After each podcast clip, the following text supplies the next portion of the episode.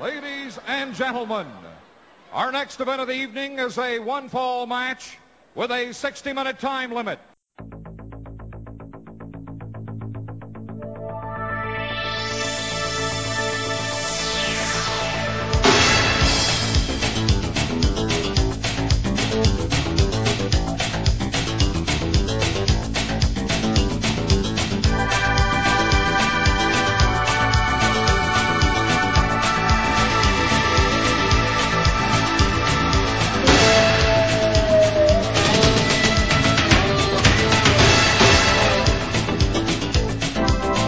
This podcast is a member of the Place to Be Nation family. Visit us at placetobenation.com, your pop culture home.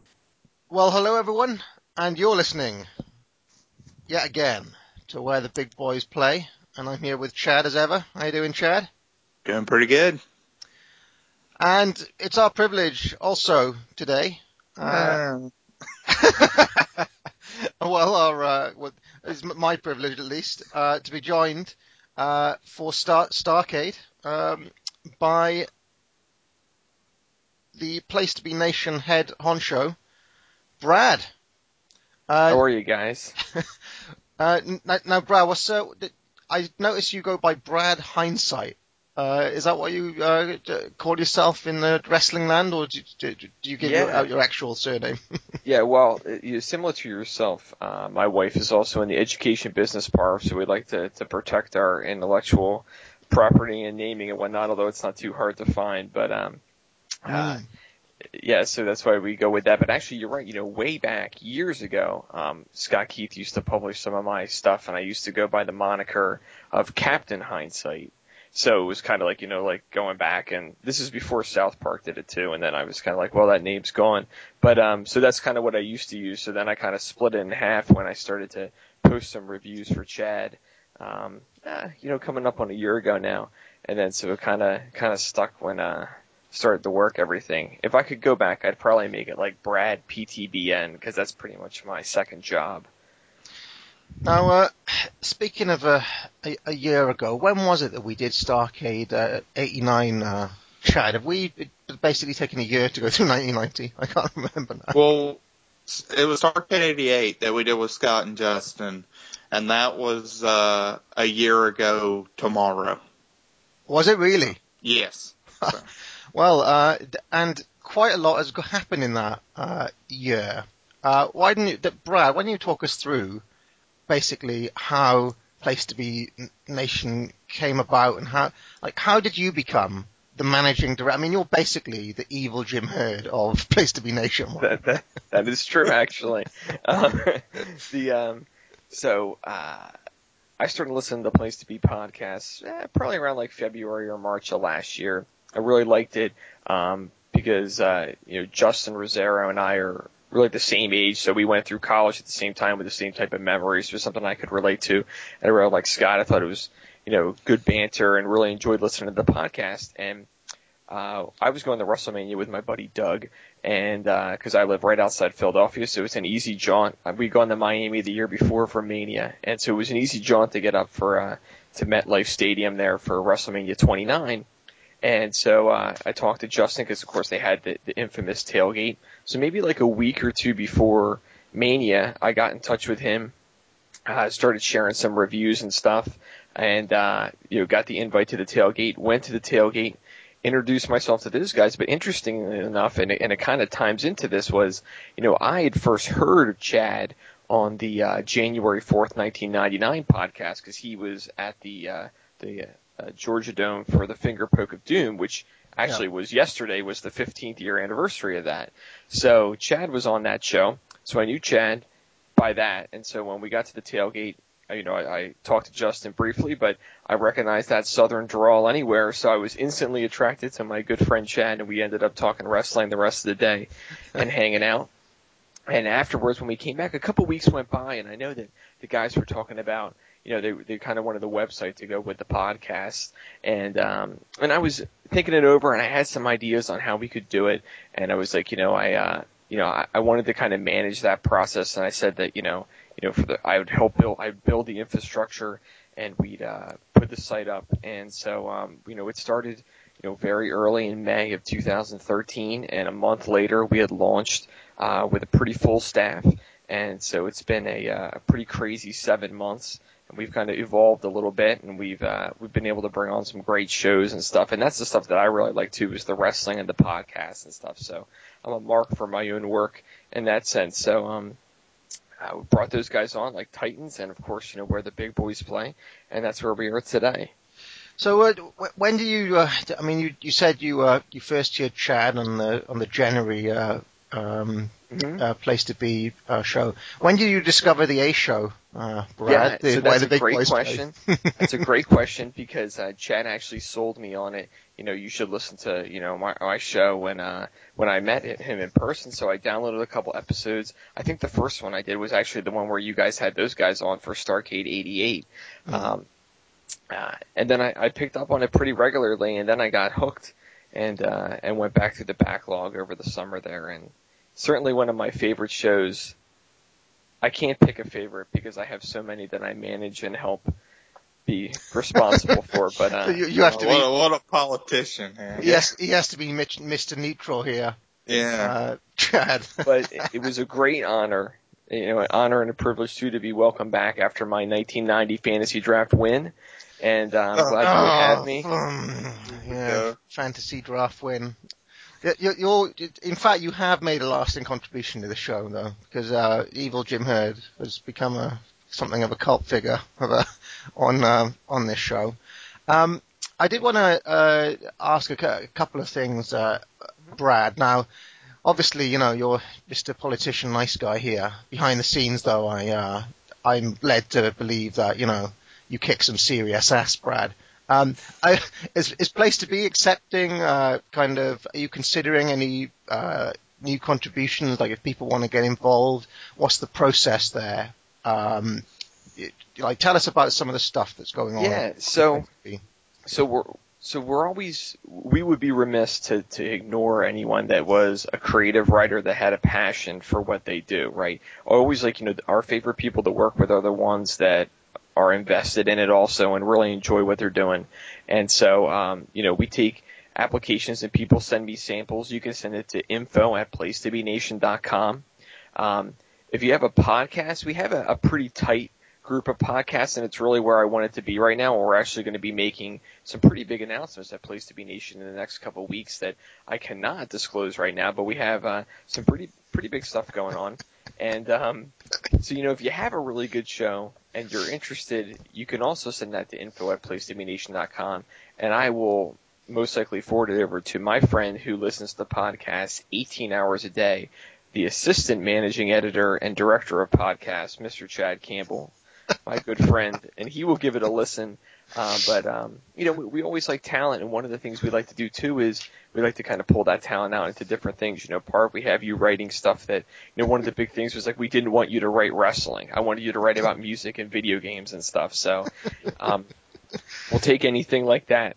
Um, anybody that's real creative, we can definitely find a fit for you. Yeah, well, I'm I'm in the company of some powerful figures here. You know, it's good to have friends in high places, right? Yeah, there you go. all right. All, all right. And uh, I mean, why don't you uh, tell us actually like some of the, the, the we'll uh, we'll get off the, uh, the the shilling in a second, but like if if uh, to, pe- to people who are listeners to this show who haven't really checked out Place to Be uh, Nation, what can they expect to find there? What sort of stuff is there, Brad? So we cover everything really from a, from the pop culture gamut. Um, obviously, we're really big into wrestling because it spawned from the Place to Be podcast. Um, we also have a very good MMA group and a very good comics group. So if you're interested in comic books, we have a couple guys that are really fantastic and we get to harbor some really, really cool stuff. We just had a really great interview on Friday actually that we were able to post up that, uh, that made some waves across the comic industry too. So really you're going to, and then you're going to find sports. Um, you know, we, uh, you know, everything from football to basketball, and we do a little baseball too, and even a little hockey. Uh, Chad's in charge of that. But then we also have, you know, group pieces around TV and movies and stuff, and, uh, and we also kind of reminisce, we're nostalgic about the 90s, and then we also have some video gaming stuff, anywhere from PC to some, some retro video game discussion, and then al- and also for music, we have some really talented people that are doing things around um, mu- music videos from across the world. We have a, a guy that does hip hop reviews for us, and then we have uh, Parv who writes 90 page, 15,000 manifestos for me to edit. So and I, I will I will uh, use this uh, opportunity as well to hype my forthcoming long long planned uh, Wu Tang Clan guide. I'm telling you, people, it's going to be the most definitive, longest guide to the Wu Tang Clan ever written. it's uh, it's forthcoming. Um, still, I've been I've been immersed in Wu Tang Clan for the past feels like four or five months now. Um, so uh, look forward to that. If you're into hip hop, that is. that's Um, and it- great. And even if you're not, I've tried to write it for uh, for people who um, I've tried to write it for people who are looking to get into into hip hop a bit more. Yeah, and I would say that for the Bob Dylan piece too, and, and for our listeners out there, you just want to go to Place to Be Nation to um, instead of the number there and the URL, of course, place to be placetobenation.com, and then you can search for Parv's Bob Dylan piece, or you can find an under our music uh, button there. But um, you know, and, and Parv, what you did there was you kind of gave star ratings for every album in Bob Dylan's discography, which is quite a few. Um, And Bowie it as well. a good read, even if you're not a uh, even if you're not a Dylan fan. And then you also did the Bowie one also. Yeah. Okay. Great. And uh, yeah, there are other uh, podcast. And one thing we should mention is that um, under our podcast iTunes feed, uh, you know, where you'd find big where the big boys play on iTunes, you essentially get other shows. You get Titans of Wrestling. Uh, you get Wrestling with the Past on there. You get Goodwill Wrestling. Uh, any any other shows on there? That's quite a lot of uh, top quality shows on one podcast. Absolutely, four, four for one, four for one download, and you can find all those if you go to placetobenation.com. There's a big, uh, big banner for the Place to Be Nation podcast, and when you look at all those shows, you're going to find instructions within there on how to find it on iTunes. But for where the big boys play, it's under the PTBN network is the name of the channel. But you can also search just for where the big boys play in iTunes, and uh, and you'll find uh, the entire backlog. Everything is out there. Yeah. Okay. F- fantastic. And uh, I uh, I listen to all of those shows, and I'm on two of them. So. Uh, um, okay. If you've got a if if you're new to the show and you've got a spare hundred plus hours in your life to fill, uh, me and Chad can help you out there. Absolutely. All right, shall we? Uh, thanks a lot for that, Brad. Any any other stuff you want to mention before we start with the Meltzer roundup? No, Chad, can you think of anything else from a podcast standpoint that we- that you'd want we'd want to share here? Uh, I think that's pretty much it, but I will say under the uh, PTB Wrestling Network, be on the lookout because there's maybe a couple of new developments in that area too in the upcoming weeks. Yeah. Uh, oh, uh, do you want to? Should we should we mention Chad our uh, the, the the Royal Rumble thing that's happening? Like that's like a Oh, Yeah, crossover. there you go. Yeah, that's a, uh crossover thing where actually all three of us on this call are participating. And Voices of Wrestling.com, Rich is spearheading uh, this project, and he's basically going through all the Royal Rumbles and has a guest on. Uh, most of the guests are from different websites or podcasts. And so there'll be a lot of uh, PTBN contingent there. I've already done the 1988 Royal Rumble, which is already released, and then I've also recorded the 1992, the big one, uh, as well. And I think that's going to be released on Monday, January 6th, probably around the same day as this one, or maybe a day after this one gets released. And uh, so that was a lot of fun. And then Parv, of course, being the DiBiase mark, had to do 1989 and 1990. And then I think Brad's doing three, right? Brad, like 1998 and then maybe 2005, 2009. Are those the Yep. right years? Yep, you got it right. Yeah. And so I'll be doing more in the uh, future. I'm kind of, I know I'm on the docket right now just for 1991 and 1996.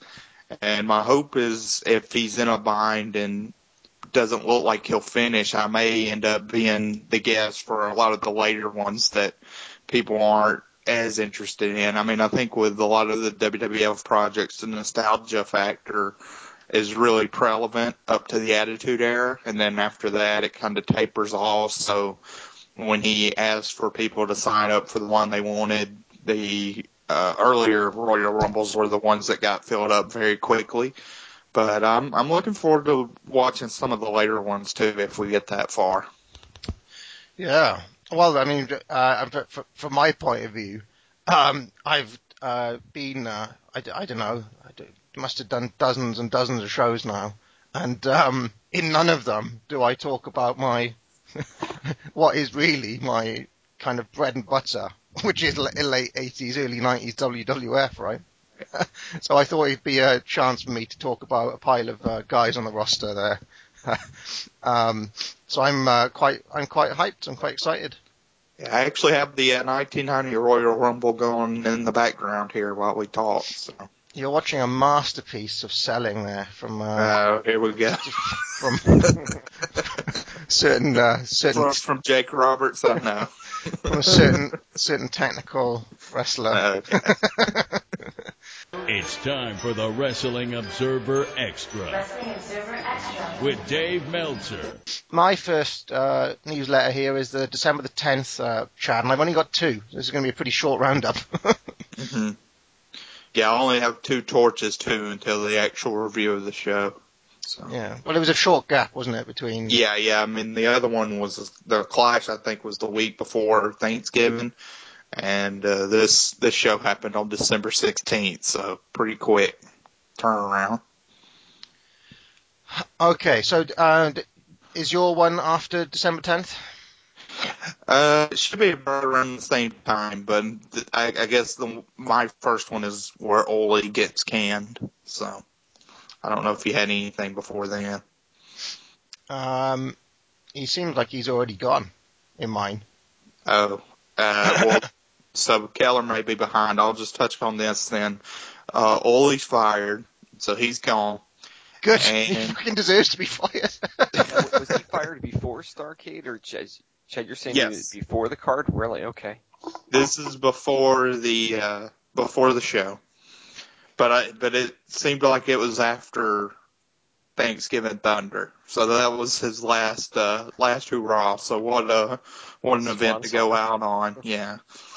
But uh, Ole's fired. Keller talks about an interim committee that was established that includes Jim Ross, Tony Schiavone, Ric Flair, and Kevin Sullivan. And then he also talks about a couple of other candidates. Uh, Terry Funk and Eddie Gilbert as co-bookers was being tossed around. Mm. Uh, apparently they interviewed Ken Mantell, who uh, booked a good bit in Texas for the job. Uh, so, so Keller, that's, he didn't really give a editorial, but he, that was kind of the news of the week, the big news from there. And then the only other, uh, couple of tidbits that he had in this newsletter was that they hope that Owen Hart will be on the Canadian Starrcade team, which, uh, as we'll see, didn't come to fruition, uh, fruition. And then the first part of the Jim Cornette Torch Talk run on this, uh, on this torch is Torch 98. And this one, Keller says it's a seven hour interview and the first portion only takes up the first half hour of tape. And it was pretty good, but it was basically just introductory uh, stuff to how he became a fan, how he got in the wrestling business. So not a lot of specific NWA or WCW talk in this section that ran. And that is it for Torch 98. But I mean, I, I don't think it should be a surprise that Ole got the boot with what was being uh, produced on screen. No, um, and yeah, he he's he is. That's weird. That, that's weird. Meltzer seems to, because in the one that I've got, it says that um, this week is Ole's last as a booker, but he doesn't make a big. It's like he doesn't make a big splash. I, th- I think it's because he basically did most of his analysis of Ole going like last week or the week okay. before. Yeah. Do you remember when he was talking about Dusty coming in and stuff? Sorry. Right. Yeah, and uh, I will say that Keller was also mentioning that, but Keller seemed to think it wasn't going to be Dusty because the same issue, the Royal Rumble lineup was announced and Dusty and Dustin, you know, teamed up on that show. So that kind of confused Keller and made him think that Dusty wasn't going to be a candidate. Well, more on more on that story in a second. Um, the December 10th for Meltzer now. And, uh, you know, Meltzer, it's been quite funny. Meltzer's been trying to get the teams down for this Starrcade tournament, the Pat O'Connor Yes. Memorial. He's mostly got all of these right now. Um, the, the Soviet teams still haven't been confirmed exactly, but he's ge- he's basically guessed right who is going to be, you know, Victor, uh, Zangiev. I noticed they were saying, not, uh, Zangief, Street Fighter 2. Um, you, you, uh, Brad, you know that, right? That, uh, Yes, absolutely. And I do have to pile on Chad. It was a little embarrassing. He had no idea Street Fighter 2, but you know, kids these days, Parv, right? I know, I know. Let's let don't get me started on uh, kids not knowing old games.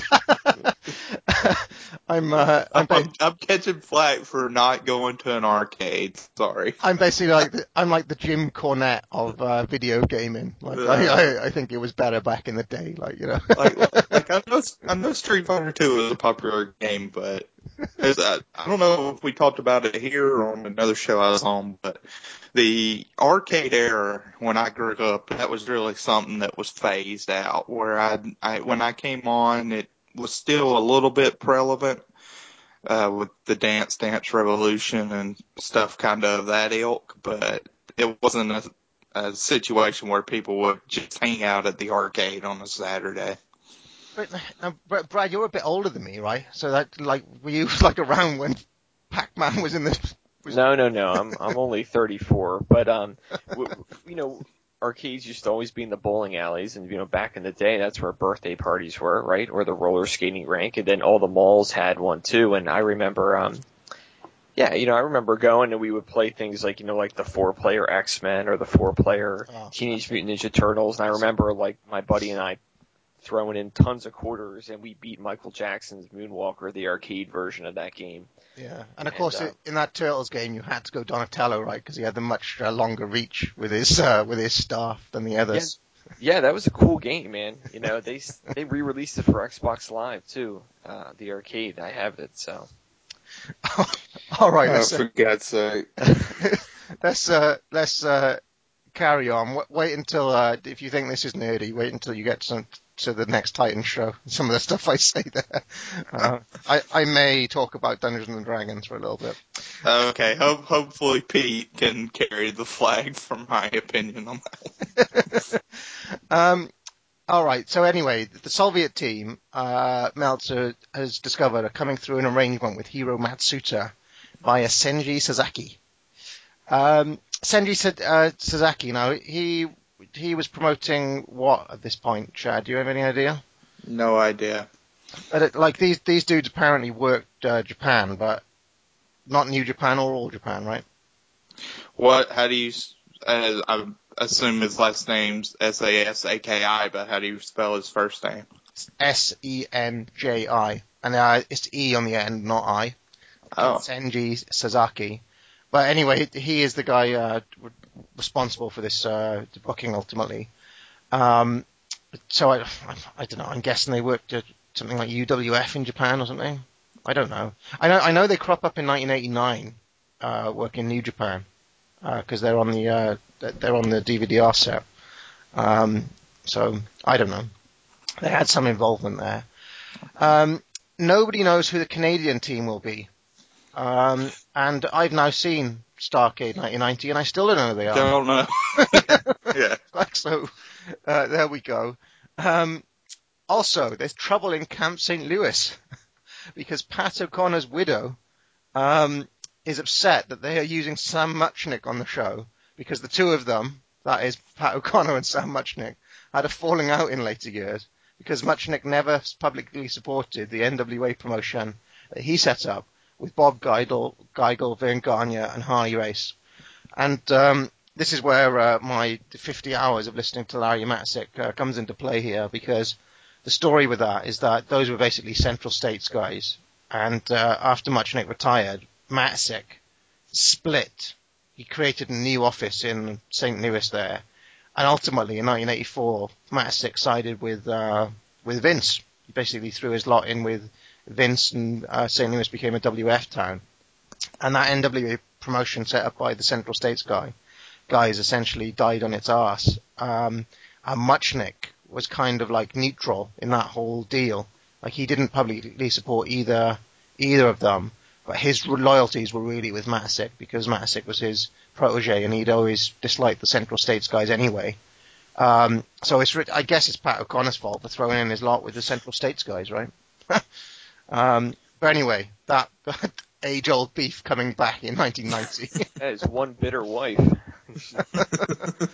um, well, I, of course, Muchnick had fired Pat O'Connor as Booker because Oh, uh, because he was um, well because it, Pat O'Connor was basically a absent-minded Booker. You know, he had that tournament that went on forever, and he d- didn't uh, tie up angles very well, and um, he'd misspell everybody's name and uh, stuff like that. Anyway, uh, in other in other news, um, a late uh, late news because I found it just as we were coming to air here. Um, but I've got an update on several people who are coming and going uh, from WCW at this point. Um, Conan will start TV on the 10th of December, uh, December as Conan the Mexican Marauder. He's only in for a week though. Um, there's some talk of uh, Steve DeSalvo coming in as the Minotaur with the Jake Roberts gimmick of uh, one eye with a white contact lens. Um, do we do we see the Minotaur, Chad? Uh, No, Oh, I don't- thankfully. don't think he makes any super Shock super cards. Um, he hasn't heard of the name being official, however. Brad Armstrong uh, was replaced on the booking sheet starting uh, on the 1st of December by um, Sam Houston, but he hasn't officially been fired. Uh, Yeah, and he, he hangs on. yeah, since his uh, his problems basically, Brad Armstrong's problems with with Ole Anderson, um, and so there's there'll be talk there's talk that Armstrong will be back in January. Right. Um, no word yet on Art Barr, the juicer, after uh, you know shenanigans that we talked about last time, um, which are supposed to it, it was third of January is supposed to be his last day though. Um, and uh, the juicer has been putting over Buddy Landel uh, recently, and uh, Meltzer's just written, "You know how often Buddy gets wins these days." So that's uh, the writings on the wall for the juicer there. Uh, JW Storm is already gone. Uh, no, uh, no. Yeah, I don't, I don't think we need to take a moment of silence for him. But more surprisingly, the Nasty Boys should be done at the end of the week. It's a bit Yes. isn't it? Uh, no, no real reasons as to as to why, but that seems a bit premature. Well, I know it was the con. I can't remember if they were even working with the contract. I don't think they were. And that's one of the big kind of WCW gaffes. I know it's either they were working without a contract or it was a very short term contract that they could then parlay uh, for Vince as like a leverage for Vince. Uh, so that is one of the bigger I would say WCW gaffes from around this time from a business standpoint was their handling of the Nasty Boys because they had some good matches, felt like a new act, especially with all the tag teams that were in WCW at this time. They felt like a fresh act, could have certainly had a fun feud with Doom down the line if they would have went Yeah. that direction. Uh, so for them to kind of let them go in the fashion they did is pretty pretty shoddy on WCW's part. No, I agree with that. Uh, now, now, boys, do we know? Obviously, after Thanksgiving Thunder, they were still really building that Steiner's Nasties feud. Chad, do you know what the uh, the blow off was, or if anything ever happened on TV in between? Uh, I don't think anything happened on TV. If it did, it didn't make the yearbook. Uh, they may have wrestled on house shows up to that. I'm not sure. I will, I will, uh, go to Graham's site and see if I can get a last appearance for the Nasty Boys in the promotion. I, I can see uh, Rick Steiner pin Knobbs in a cage match here. Uh, Okay. In So that uh, may be, uh, first. that Uh, may be it. looks like a small. That's a Milwaukee house show though. Attendance one thousand two hundred. So that's that's hardly like a big show to blow off any feuds. Just looks like a loop house show, you know. Um, Okay, uh, well, there's there's even more news here. Uh, this is like a kind of little treasure trove of uh, comings and goings that we sometimes get. Um, he says that the Steiners now, after the Nasty Boys have left, will be programmed either with the Freebirds, brilliant, or the or it gets even better, the Master Blasters. God, I can't wait to see uh, Steiner's Master Blasters feud. Well, that's thankfully a direction I don't think they went in No. from what we see, either one of those. Ironically, the TV tapings were strong in Ole Anderson's last week as a booker.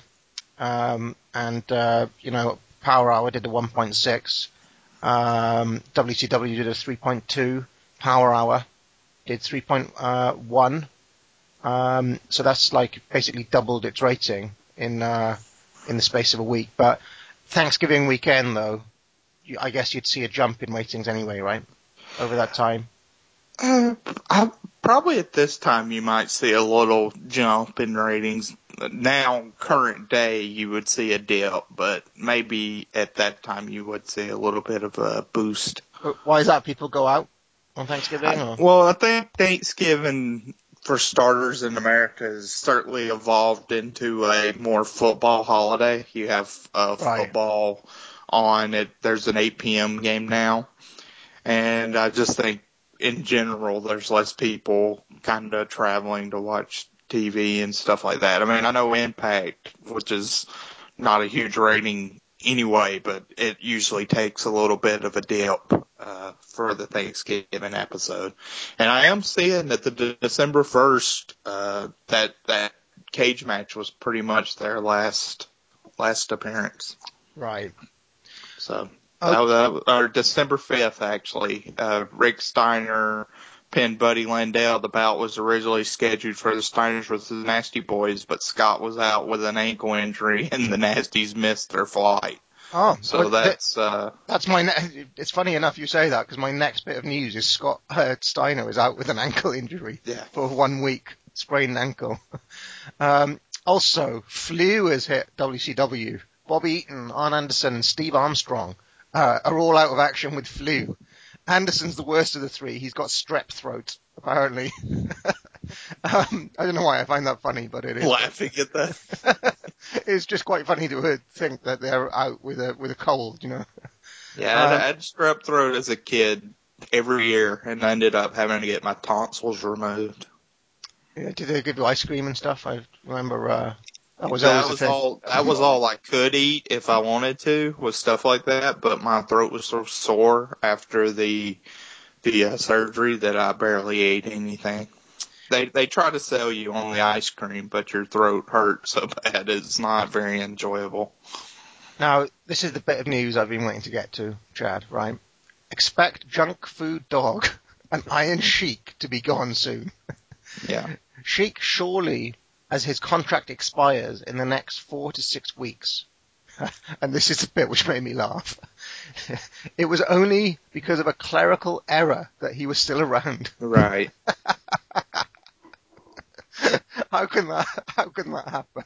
Somebody just renewed his contract without even thinking about it. One so dumb, but but again, I mean, we've talked about it before, but it's shocking that he still had a minor major run in the promotion after this. He was like in continuous employment from 1988 till 1990 with. Yeah. It's just insane. oh, um, okay, and he's still got a SummerSlam main event in him. Yeah, yeah, still going to be a big player in an angle coming up. Larry Zbyszko was brought in at a TV taping on Monday, but evil Jim Herd, who didn't know about it ahead of time, uh, basically did a bit of a hissy fit backstage and ordered all references of Zbyszko uh, on commentary to be erased from all tapes. Later in the week, Herd and Zbyszko had meetings, and it looked good that Zbyszko will be headed in, although he won't be referred to as AWA champion. And uh, I know they did mention Larry Zbyszko on Starrcade, didn't they? Like uh, he got a shout out at one point. Yeah, Yeah. w- well, they mentioned uh, Stanislav Zbyszko, and then Jim Ross says that Larry Zbyszko is not related to him. Yeah. So yeah, it was kind of a weird context Yeah, that uh, he that was, was mentioned. But is Zbyszko coming? He, he is coming in, right? Yes, Yeah. yes, he'll be in uh, by our next Super Show. Excellent. Okay, good bit of Zbyszko. I've been uh, seeing him in 1980. He has uh, uh, look out for uh, a match uh, that I'm reviewing soon with him and uh, Ivan Putski. Believe it or not, it's a classic. Um, but I know, I know, I know that sounds uh, like I'm being ironic. Seriously, it's an amazing match. Yeah, I Um, had to verify that with Pete when he told me on message. Uh, I had to verify it about three times that he wasn't joking. Yeah, no, absolutely. Uh, it's like Ivan Putski's career performance, and it comes out of nowhere. Um, so try to find that match if you can. Um, the crowds are really uh, embarrassing at this point. Um, the house shows are basically horrible. Um, get some of these numbers now, okay? And this, uh, I'm not, to be honest, given the booking, I'm not surprised at some of this. Indianapolis, right? How many people do you think they drew? I'm guessing it's probably less than 2,000. 350. 350? 350. Oh my god, yeah, that's bad. Toronto, right? One of the wrestling meccas in Canada. Yeah, huge hotbed. Um, now that that number's so bad, I'm guessing most of these will be under a thousand now. I'm a, 475. whew. Cleveland, 760. I mean, and, and this, uh, the headline was Sting versus Sid. I mean, that's like, yeah, that's Christ. not good.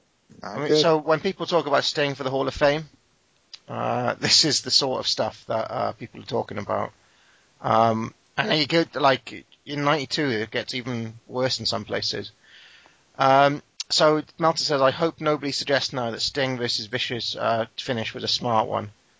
Um, so there we go. Uh, and pretty much that's it for this one. My next newsletter is December 17th. Well, I think that you hit on most of the things that are in Torch 99 because he talks about Larry Zbyszko. Uh, just a couple of tidbits. There wasn't a lot in this newsletter, but uh, Tom Zenk has won the TV title for Arn Anderson. Uh, that match won't air until I think December 29th is when it actually airs.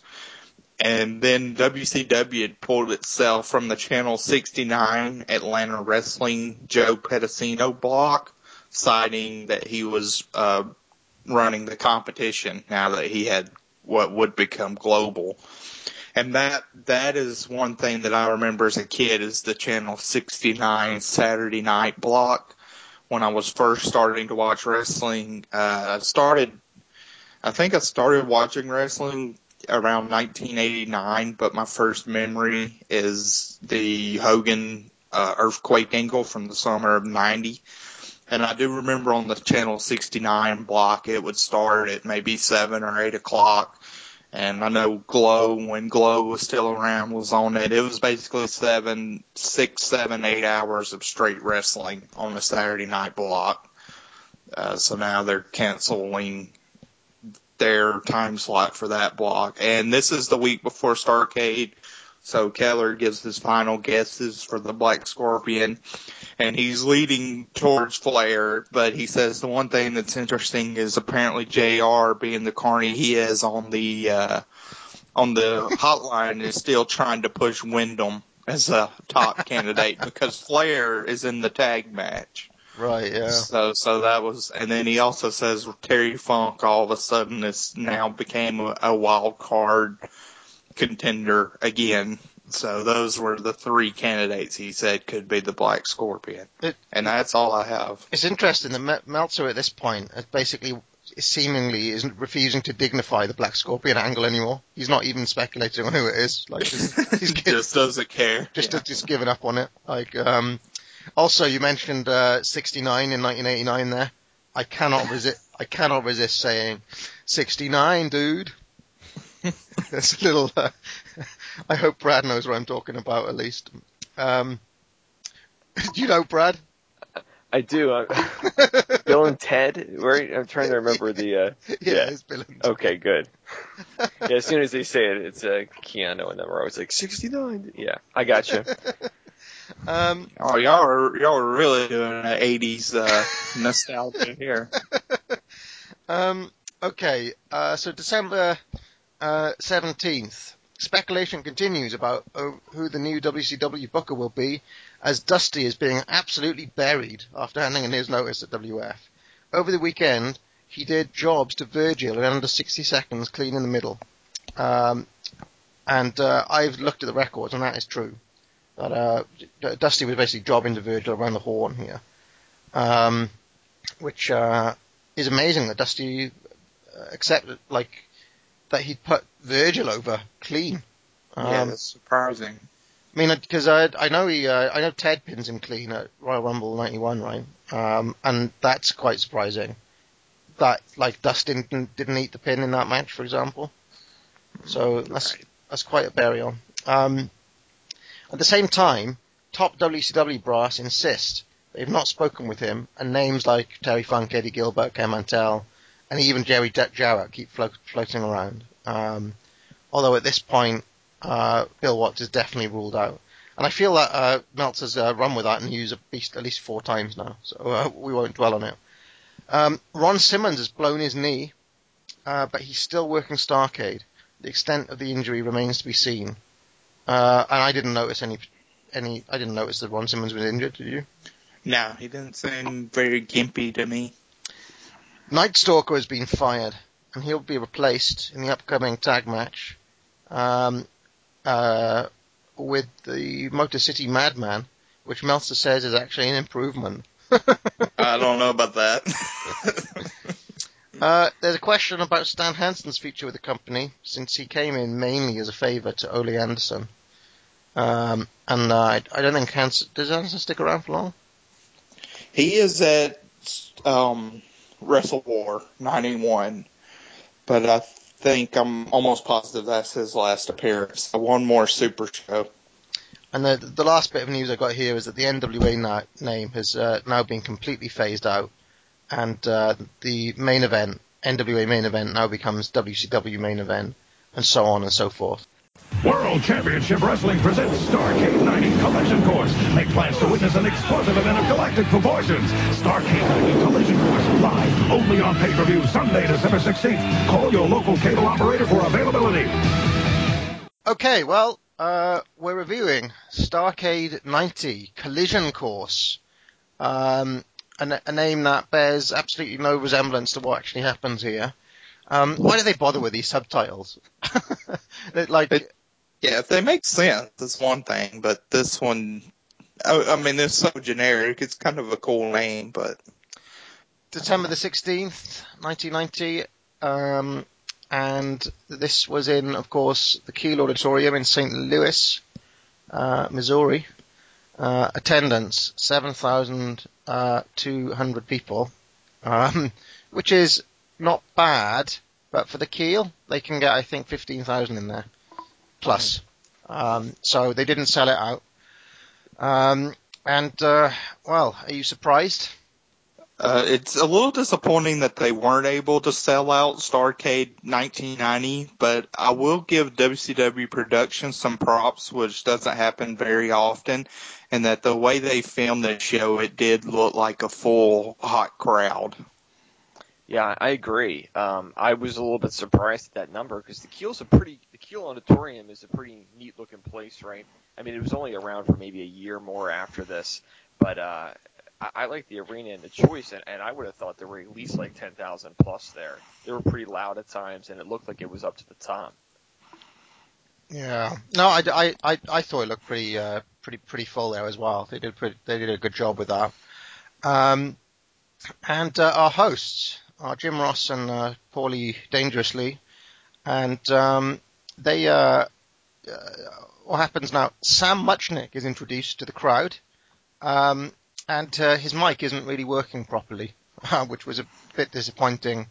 Um, but he and says, also, part of it makes no sense because Gary and Michael Cappetta was just using the same mic. It wasn't like they switched it. I just gave it to him and then it didn't work. I know.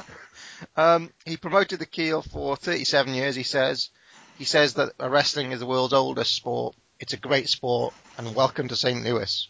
Um, I actually thought it was a really nice touch to bring in Sam here. Somebody so synonymous with, uh, you know, he is one of the great promoters, and uh, it was nice to, um, it was nice to see him. And uh, talking about 80s nostalgia, Brad, did you uh, spot the dot matrix uh, WCW rules the world sign?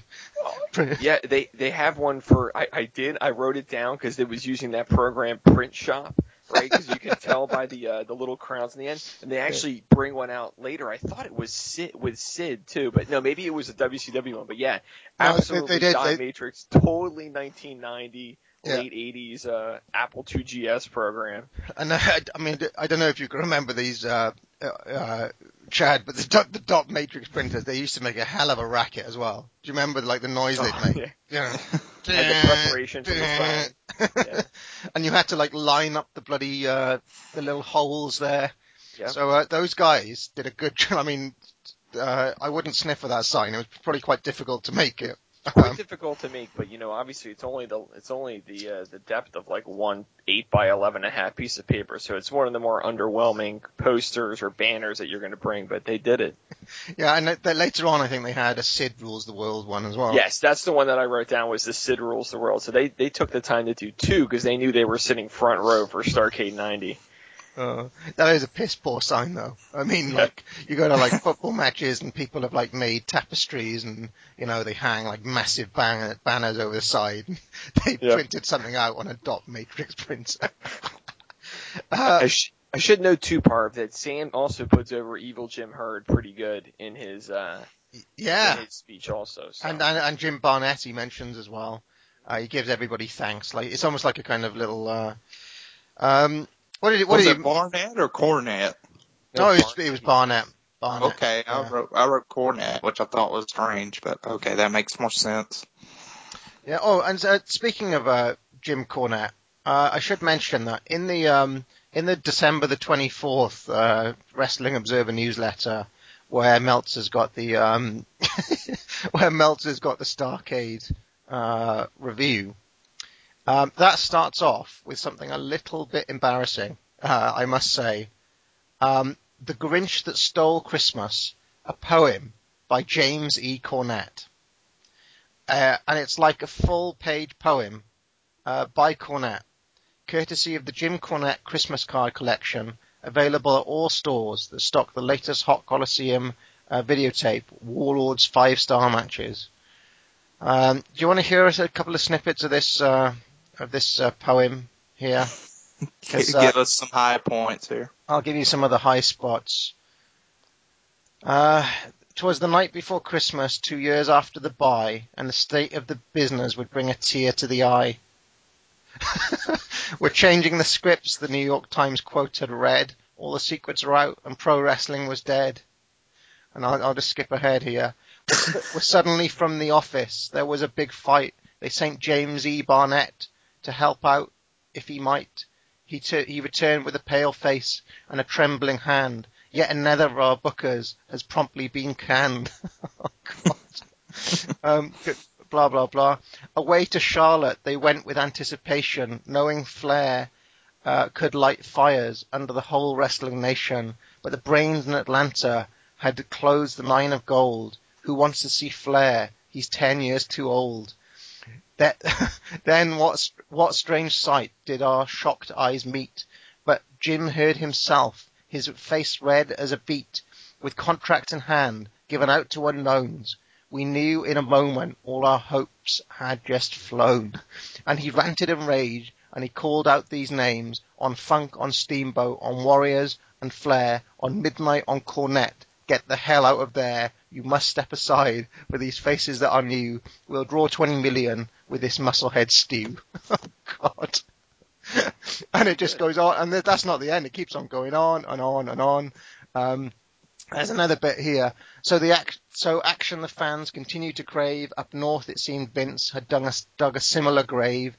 When that cranky old herd found a foolproof new plan, he hired Moldy Ole, wrestling's grumpy old man. and it just keeps on uh, going and going. Um, uh, down at the end here. But what of Jim Herd? You ask with a shout. Couldn't Petrik or Turner uh, force the old Grinch on out? Sad to say, the world of corporate affairs seems to guarantee that he'll always be there. So raising his fist, cursing under his breath, and condemning Dave Meltzer to a horrible death, he was sure to exclaim as he flew to St. Louis, I should stick with pizza. Wrestling, ah, fooey. so, uh, Jim Cornette had some time on his hands in 1990. Yeah, sounds like it. Christ. Uh, did you enjoy that? No. I mean, the last the last rhyme was a little, you know, it had kind of built up, and I was like, oh, what's he going to end with the St. Louis thing? That that was a little bit underwhelming, but the rest of it was pretty good. You know, Jim Herd's the Grinch that stole wrestling in his eyes. It's Yeah. pretty funny. He's not bitter or anything, right? No, no. No, no. Um, yeah, so, uh, first match here. Bobby Eaton takes on, uh, one of the big boys' fa- favorite, Tom Zenk, the Z, the Z, the Z man, or the, or the Z man, I should say.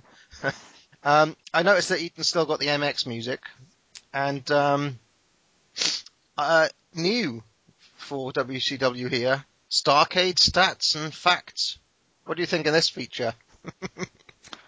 It could have been neat, but the facts they chose weren't really facts. So that was a big problem. There were a lot of opinions, and in some of the later matches, they weren't even talking about the people that were actually in the match. So I mean, some some of them were pretty funny though. I mean, later on we'll get to it. I mean, Terry Taylor's was his dad's a doctor. I know. What the hell? Well, I, I, I, I mean, I did write all of them down, so I, I think we'll, um, as oh, we you go- have to I read them off you then. would. yeah. I knew you would. of course, I have to write something down in my notes. when, when I saw that graphic pop up, I was like, "This is right down Parv's alley." Well, um, Bob Eaton's facts. He's normally a tag wrestler. This is his first pay per view on one in a one on one bout. Um, is that true? I guess it is. Um, he likes to create uh, offense from the top rope. And the Zenk facts. Uh, he's on a 35 bout winning streak. Unbelievable. He's gone from jobbing to Vader and Hansen in three minutes to, to a Goldberg run here. um, he, uh, he uses the drop, uh, the top rope drop kick and he's a former Mr. Minnesota. And Jim Ross uh, mentions that he's also single, ladies. So there we go. Um, And Bobby Eaton's also from the dark side part. Oh, yeah. The parts unknown. he's uh, now hailing from parts unknown um, for some reason. Um, Paulie dangerously, weirdly, at the start of this match, claims that um, uh, the reason that Bobby Eaton split up from his old tag partner, who he doesn't name, but he's obviously referring to Stan Lane, is because Stan Lane started dating Yoko Ono. Yeah, I can understand that was a joke at Cornette, or I would assume, but I, it I, didn't make a lot of sense. I don't know, but it was uh, clearly a dig of some sort. Uh, So, uh, well, uh, Brad, since you're the guest, I'll start with you here. What did you make of uh, Eaton versus Zenk? Well, I thought it was interesting too with with Heyman is he really puts Bobby Eaton over. He calls him the greatest tag team wrestler in the history of the sport, also.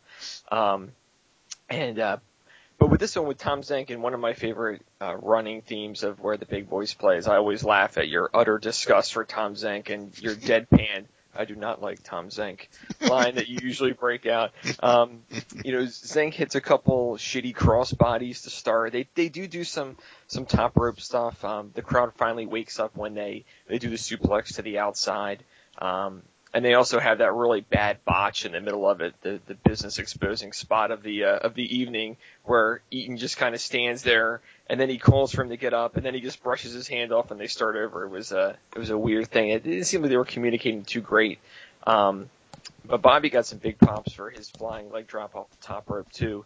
Um, and Zenk did some really, really bad. His offense looked pretty sloppy here, pretty bad. Um, and then Bobby rolls him up actually when he uh, goes for a flying drop kick and misses it. I went two and a half stars on it. It was probably a little bit generous because Zenk was so horrible. Uh, Chad? I actually thought this may be the best Tom Zenk has looked in one of these matches, which is kind of damning with faint praise, but he did a few more athletic spots in this match than he normally does, like how he landed on his feet off the uh, monkey flip that Eaton gave to him and he delivered a drop kick right after that. We also very early on in this match got the announcement from Ross that Flair was no longer in the tag team match, which seemed pretty shoddy that they announced that actually during the pay per view, I guess. Uh, Tom Zenk suplexed Bobby onto the ramp and followed up with a crossbody. Uh, Ross then has to clarify the rule that since both weren't on the inside of the ring, it wasn't a DQ for going over the top rope to the floor. Uh, Paulie then gets into a little back and forth with Ross where uh, Ross Ross talks about he was a former referee, and Paulie says you were such a good referee that you had to become an announcer, which I like that. Yeah. Uh, and then we go into the finishing stretch, which was a lot of back and forth, but the match really picked up pace wise, where Bobby caught him in a great right hand and followed up with the Bulldog in the Alabama Jam. But then uh, Zenk came back, and I thought of you, Parv, when he did this. He did like a, a toe touch cheer. Did you, did you catch that? It was like a cheerleader. Uh, very bizarre, but then he gets a big back body drop, but he puts his head down. Bobby catches him with a neck breaker. Uh, then we get the most awkward looking spot from Zenk where he goes to the top, Bobby goes to the top, and Zenk was supposed to hit him with a super kick. Yeah. And, uh, that looked pretty awkward, and Zenk follows up with the missile drop kick, uh, immediately after that. So as you can just see in my description, the last two minutes were basically your turn, my turn type stuff. Eaton eventually inside cradles Zenk to get the win, ending the winning streak, which I found a little odd because Zenk at this time was the TV champion. Uh, That match hadn't aired yet, but they so they didn't mention it or nothing. But he already was the TV champion. Uh, but I thought the match was solid for an opener. I'd probably be around Brad's two and a half stars for it. It was okay. That's exactly what I've written here. About two and a half stars. Um, okay match, but it seemed a bit disjointed to me. Something wasn't clicking between these two. Um, mainly Zenk just seemed off the, just timing wise, just seemed a bit awkward uh, in general. No, no real chemistry between Zenk and Eaton. And uh, Meltzer went three stars on this. He thought it was a pretty good match. Um, That's what Keller went to actually was three stars. But as you'll as you'll see with Keller's ratings, I think he's very high on this show with two notable exceptions. So Um, and uh, just on the TV title thing, um, Zenk wasn't acknowledged as TV champion because the match where he won it airs the coming weekend, and this win sets Eaton up for a TV title matches down the line with Zenk because he can say that he's beaten him, so he deserves a shot type thing.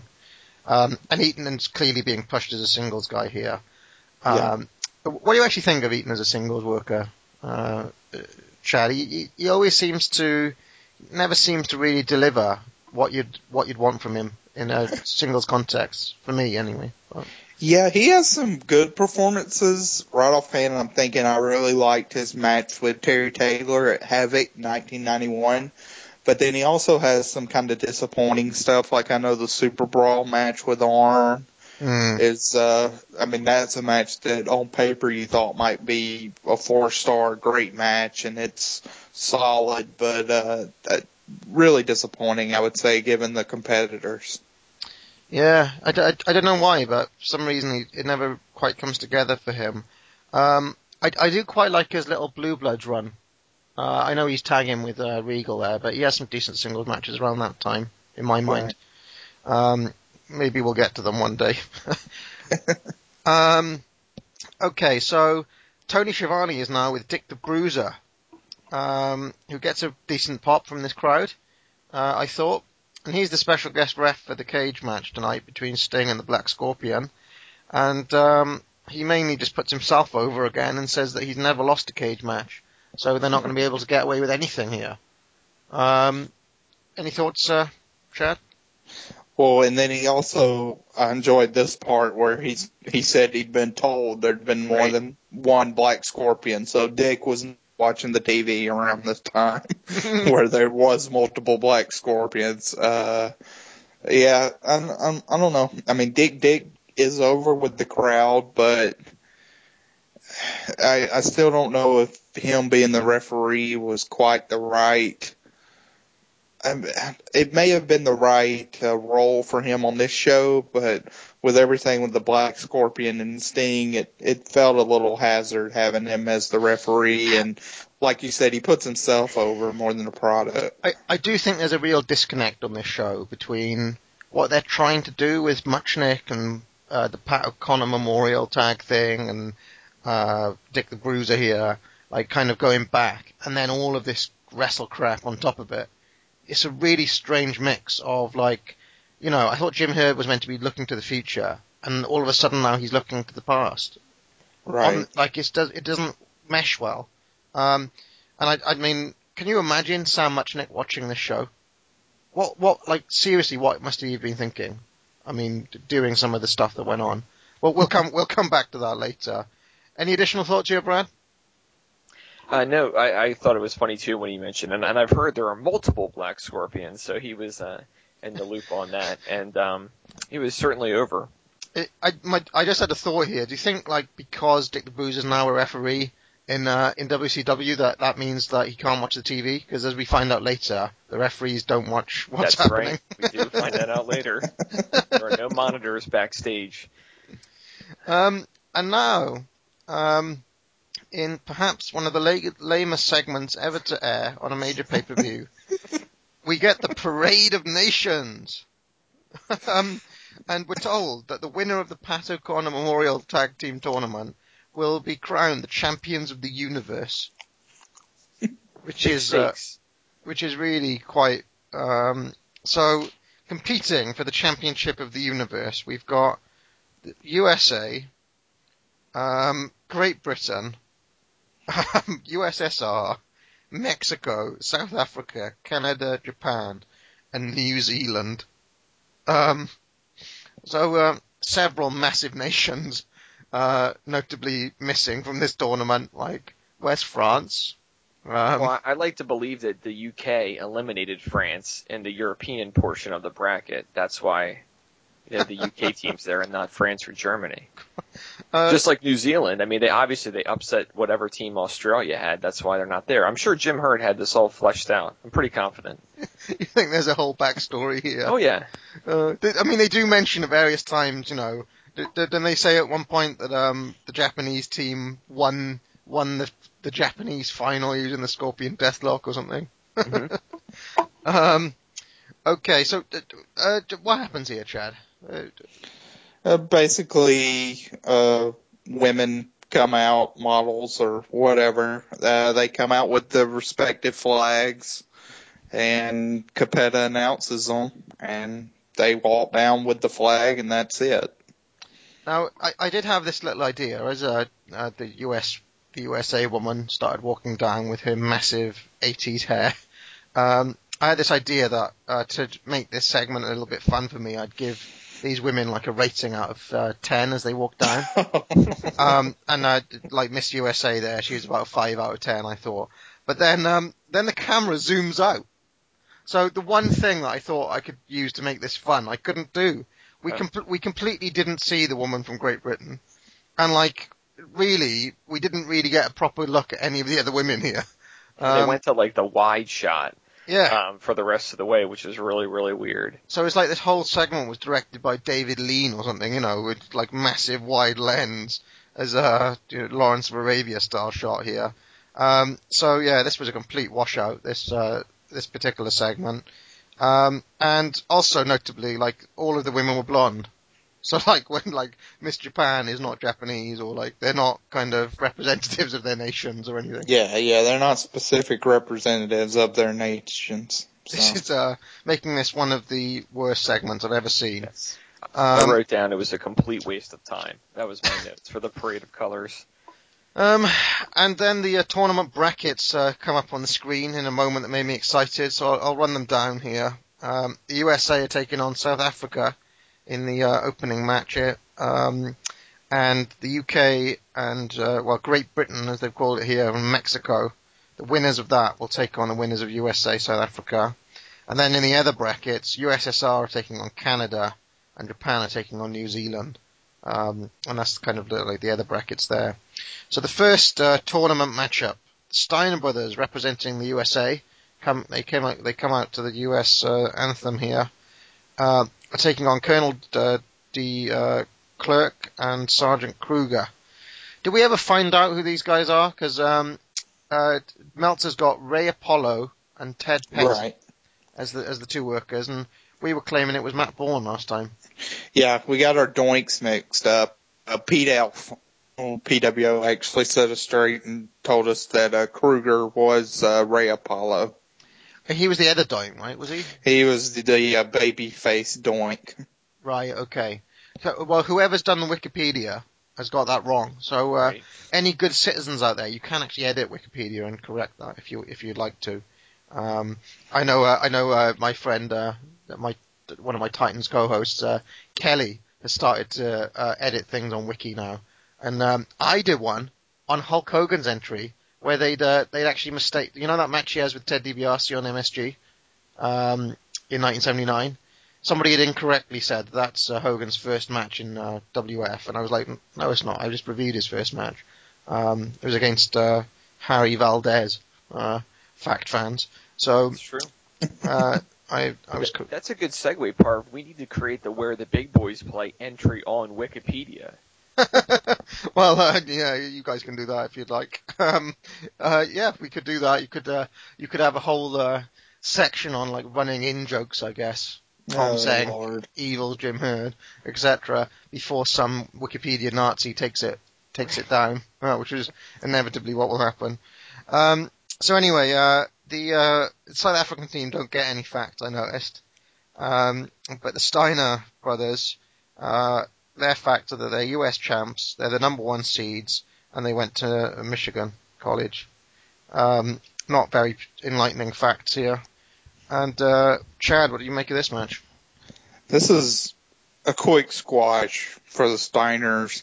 Scott, I thought looked really jacked up tonight, uh, so we're starting to see kind of the more big papa pump physical features come into play. Uh, Kruger immediately got a belly to bel uh, back suplex and an elbow on him. Uh, they basically, the Steiners used a Steiner line throughout this three minute match to stun any offense of the South African team. Uh, then, uh, this was a scary spot where DeClerc does a 360 dive to the outside, uh, but his base, he basically lands on his neck and, uh, Steiner, Rick really no sold it at, at all. And I was worried that he really hurt himself, but he seemed to be fine. Scott gets tagged in from there, slams both members, gets a tilt-a-whirl suplex, and then finishes with the Frankensteiner. So this again was a, uh, a, a really quick squash for the Steiners. And as we progress through this tournament, I will, uh, kind of bring forth a theory that I think they should have just done the semis and the finals at this show because a lot of these quarterfinal matches are either not good, none are given a ton of time, and they don't seem very significant at all. Brad? Yeah, that's a good point because I mean, I guess probably it could be a money thing too because they had to bring the guys in, but you know, they could have done the first round on Thanksgiving Thunder versus the other crap we got. Of course, we did get the South African final, which was very generous of Jim Herd. Um, you know, for that one, I, I still think that's hilarious that they included that match to show who got in here to get squashed. But uh, yeah, that's that somersault plancha to the outside was pretty scary. That Rick does nothing to protect him. He just stands there and kind of laughs at him afterwards. Um, you know, it, it was two minutes. Uh, I went a star and a half on it. I the Steiners got in their high spots. They were super over. Big cheers for them. But you know, eh, and to your point, which you'll elaborate on throughout, you know, this was two minutes, which seems like a waste of time, especially when they used the previous show to to show these guys getting into this uh, into this quarterfinal. And there's a moment where Paulie on commentary tries to put over the South Africans, and it's like you can tell that nobody just like who are who are these guys of thing. Um, why did they bother? Um, star and a half as well. Very awkward bout. Something seemed very off here as well. Um, do, do you think this is because these are just all of these guys are just so unfamiliar with each other? That's why some of these bouts are quite awkward. Yeah, I think that's part of the problem, and then not much time uh, as well. So it's kind of a, a bevy of issues, but the unfamiliarity with each other is certainly uh, a good portion of the problem that we're faced in some of the miscommunication and awkwardness of these matches. Yeah, no, yeah, that, I uh, I also noted that uh, spot that you talked about there with uh, Rick Steiner on the floor there. what, what a bastard. I just thought like, he laughs at him too. I mean, he, he jokes like how short the guy fell on it. I think like the Steiner brothers, okay, have kind of like, you know how like, I don't know, uh, like extreme, like, like Nazis or right, like, I think they're basically kind of like elitist in their own mind. They just think that jobbers live to be injured. Like they just don't care. They, they, they, they, they're happy when people like break their legs and things. Um, when they're kind of so beneath them in the, in the, in the general running of things. Cause, uh, they're really reckless with, with jobbers, right, uh, Chad? Yeah, yeah, they are not too uh, careful, I would say, in general, in the ring. But, um, I think that's awesome. I like watching it. So unprofessionalism is awesome in your well, book. well, it's not because I, I mean, I don't want to be a hypocrite here because I slammed, uh, we absolutely slammed uh, Spivey for being so reckless, Right. bad, right? But there's something awesome about watching Steiner squash matches.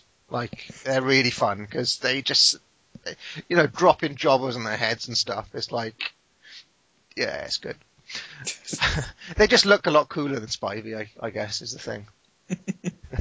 anyway, uh, Conan now, and uh, Rey Mysterio, senior, right? Rey Mysterio yes, senior, yes, yes. uh, and they um they put Rey Mysteric. Is that a, s- was that a typo here? Or? yes, that was a goof up uh, that they put Mysteric instead of Mysteria. And just, just and they do it twice in different Right. graphics, so it's not just like a one-off thing. Yeah, and, well, and they are taking on uh, the British uh, contingent here, gentleman Chris Adams and Norman Smiley. And in one of the most retarded things I've ever seen, um, uh, Norman Smiley is announced as hailing from the West Indies, i.e., not from Great Britain. so, like, Oh, the United Kingdom. Well, well, the West Indies is not part of the. Oh, it wasn't. Oh, I mean, I thought maybe it was a province what or did- something did that you they had control over. do you think it's 1948 or something? It's like the, the empire was well done by this point. I mean, um, but it, like the, the amazing, like for most of his career, Norman Smiley is billed from London, England. well, he was born in Nottingham. And he was born North, from- so- Northampton. So why the he- like? So why did they announce him from the West Indies? It's so retarded. It's because he was black. Maybe he lives in the West Indies now, but he was born in the United Kingdom, and then they. It was I uh, that was really stupid. Um, so anyway, uh, fact fans, um, the Mexican team are uh, put over as the quickest team, uh, which is a fact apparently, Chad. Um, and um, it says that they might be the surprise package of this tournament. They're kind of being booked as the dark horses here. They might uh, they might pull up a few trees. Um, and uh, the fact for the um, for the uh, British team here is that Adams' super kick is dangerous, and that um, Smiley is a tremendous mat worker. So there we go. Um, more more opinion. Do you think uh, this was like they plugged into Alexandra York's uh, network here that she sold them some She info? printed these out, maybe. Um, now, Mysterio was 42 at this match, so Forty-two, right? And uh, yeah, not not not very young at all. Conan was really young though, right? Well, Conan was 26. I actually Really? looked that up. Yeah, so he was Oh, he was very early in his wrestling career, but he seemed to be a uh, I guess a late bloomer from when he started. Conan was like a massive star in Mexico, right? Like, because we we see him later, like he's always put over as being like legit famous there. Yeah, he was he was starting to get over pretty well at this time. It's really 1992 and 1993 in that time period where he really is huge. 92 through I'd say 94 Does- is where you could make an argument he's the biggest star in Mexico. Doesn't he have some like non-wrestling fame that he's like famous for another reason as well? Like, is he on like a TV show or or something like?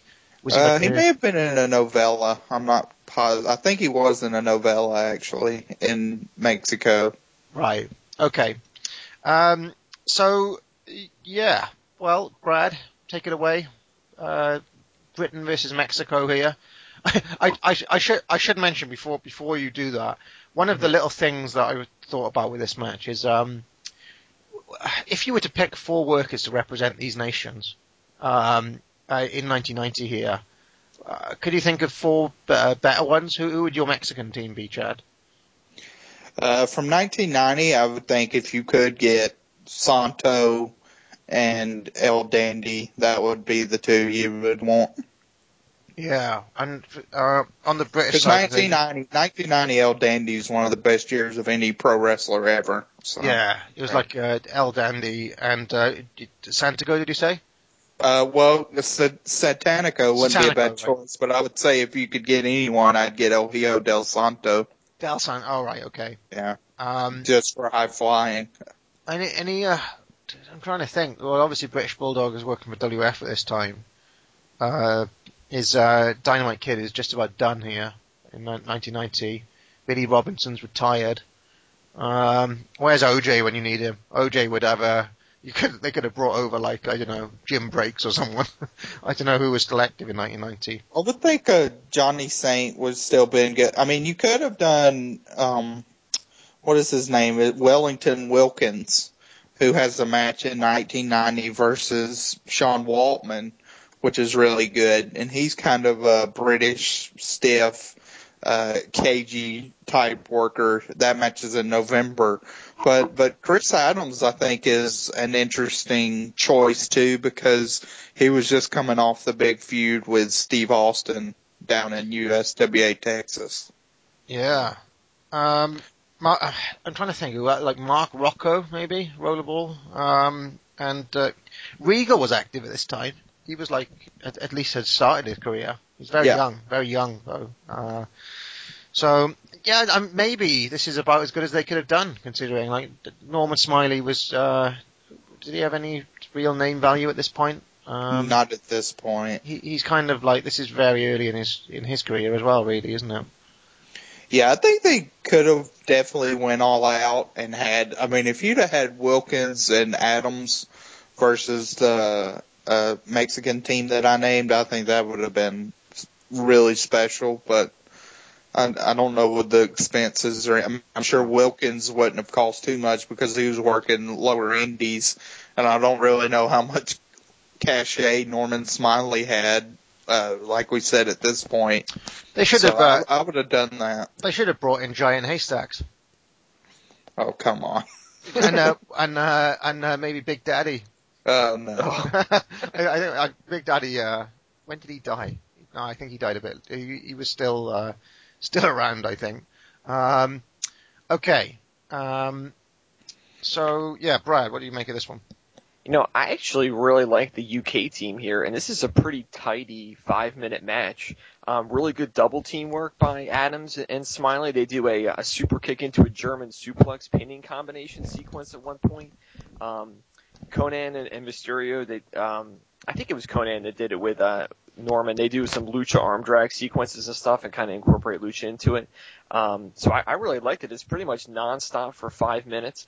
And then, uh, Conan gets the pin on Smiley. He does this like reverse overhead suplex when he's got Smiley on the top rope, and then he does the weirdest like back cradle thing to to get the pin, um, which I thought actually was it was unique. And then the weirdest thing of the whole match was just so funny is like afterwards Mysterio just does this crazy tope to the outside and wipes himself out even after they already got the pin for no reason whatsoever.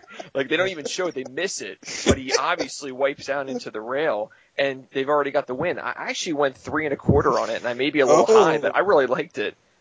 Yeah, they they they, they mention that uh, on commentary as uh, as basically Mysterio wipes himself out, as you mentioned that uh, Conan was injured by Mil Mascaras recently, um, and there's a little bit of backstage stuff here that uh, Conan blew his knee out, um, with uh, and he's got stretched ligaments.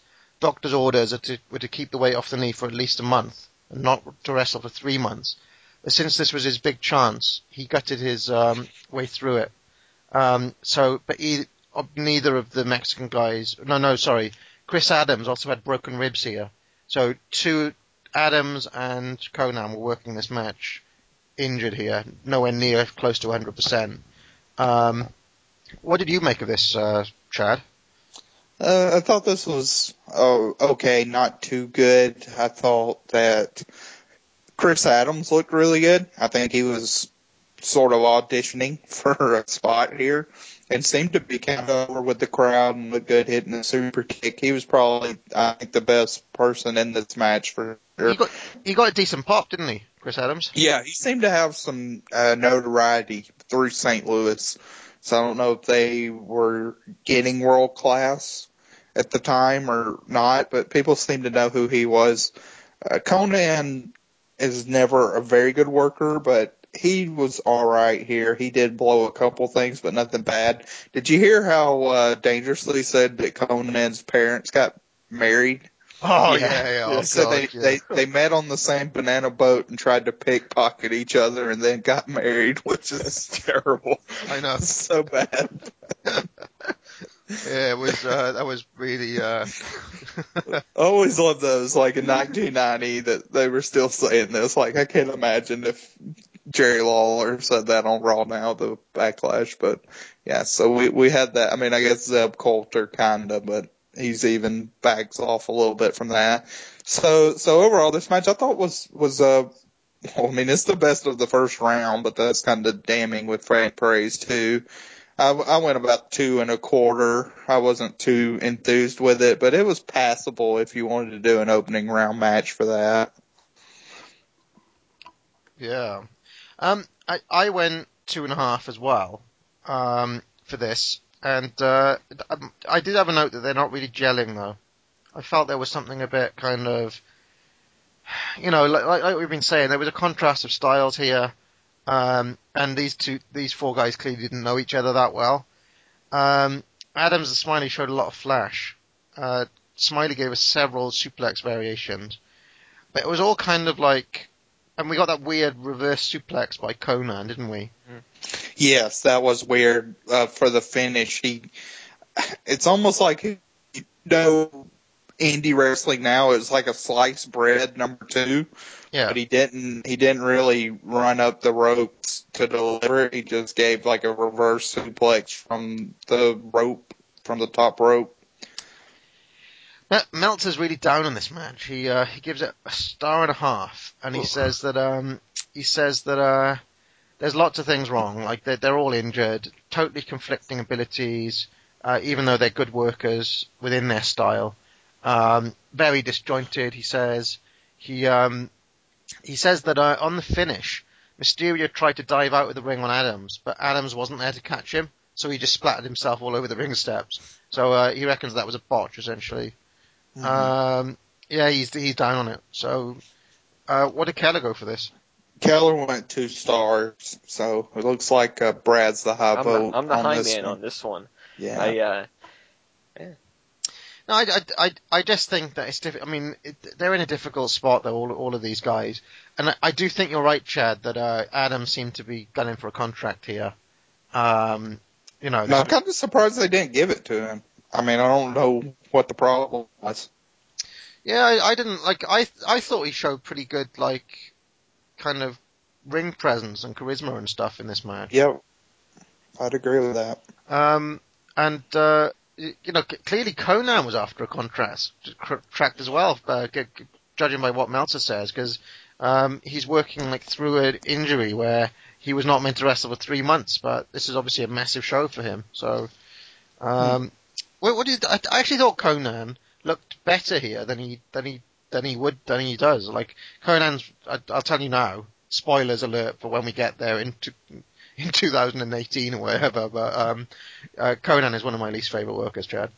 Yeah, well, I, on the Conan spectrum, this was a good performance. But uh, 1990 may hon- honestly be, from the footage I've seen of him, his peak year because he seemed to be able to do some more mat work competently Yeah. and still seem motivated doing that. Just in the trios matches I've seen of him in Mexico from this year, it's probably I think the best he ever looked. Because after that, when he became a bigger star, he developed his more kind of brawling uh, type work rate, which is not very inspiring once he reaches the U.S. he's a different body shape as well. Like he's a he's a smaller guy in 1990. He's masked. He, he, in fact, he kind of looks a bit like uh, I don't know Rey Mysterio Jr. a little bit. Um, he's obviously bigger than Rey Mysterio, but um, he's like of of a lighter build. I'd say he's a light heavyweight in 1990, where by the time we see him in 96, 97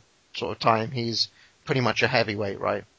Um, yeah, he uh, he was certainly larger compared to most of the lucha stars and had a more muscular build. That kind of set him apart and helped him get over there. Right. Okay. Um. So yeah, in fact, uh, when I said I mean like, didn't Rey Mysterio have a little period where he was jacked up for a while as well? Like, Well, that was after he was in the U.S. I mean, when Yeah. when Rey Mysterio started out, he looked like he weighed 110 pounds, soaking wet. yeah, Looked like a little kid flying around. But yeah, once he got pudgy, started wearing the devil horns and all that, he got a little more. I, I'm talking about like real jacked up, kind of mid mid uh, WWE Rey Mysterio, I guess. Right. You know, late late on. Um, okay. Uh, so what happens now? Um, Missy Hyatt is with Michael Wall Street and Alexandra York. And uh, the assistant, the administrative assistant, is uh, quite mouthy. She's got a mouth on her, isn't she? Um, she predicts that Michael Wall Street will uh, defeat Terry Taylor in 8 minutes and 32 seconds. Uh, and Wall Street uh, says that because th th- they're making this big claim that Michael Wall Street was featured in USA Today. now, I I haven't gone and tried to find that because I don't believe he was ever featured in USA Today. um, do, do you think he was? Uh, only if they took out an ad, I would say. Yeah, I wouldn't put it past them. They seem to have gone big on this Wall Street. Like they're really pushing this. Um, and uh, he says that uh, Terry Taylor is going to be yesterday's news. Um, so, but he let York do most of the talking here. Now, uh, Brad, what do you make of this whole uh, this whole gimmick and um, this Michael Wall Street character? Because um, I have a inclination that it might appeal to you. It does actually. I really like it. I, I think that he nails it too, and um, and she does well too. They show the the flashback. I guess maybe it's later on when they talk about how they set up the Taylor match, so we can talk about it then. Where she talks about like they, they won't wrestle unless they're being paid, so they kind of add that to the heel character there. And I mean the computer stuff. We'll talk about it a little bit during their match. It, it cracks me up at times, you know, some of the logic around it. Um, but uh, I you know, I, I don't want to disappoint Chad, but I'm kind of on board the uh, the the uh, the Michael Wall Street train here. Excellent, excellent. Um, okay, so next match then, a Rip Morgan and where the big boys play legend Jacko Victory making his long-awaited return. It's been too long, hasn't it, uh, since we've seen Jack Victory? Yeah. Um, although I wouldn't be surprised if he uh, if he hadn't made some sort of cameo as a Black Scorpion at some point. Um, and uh, he they're taking on they're representing New Zealand and they're taking on the Japanese team of Great Muta and Mr. Saito, which uh, that that's a team that makes me excited on paper. Um, and uh, the fact um, number seven seed the New Zealand team, and um, they were late qualifiers, we're told. Um, AKA, we couldn't think of anyone else to get, so we brought in these two Exactly. chumps. why are New Zealand being re- like New Zealand are overrepresented in WCW in general? I found like as kind of it's not like they're kind of when you think of great nations of the world or even great wrestling nations, New Zealand isn't really one that comes to mind for me. For me.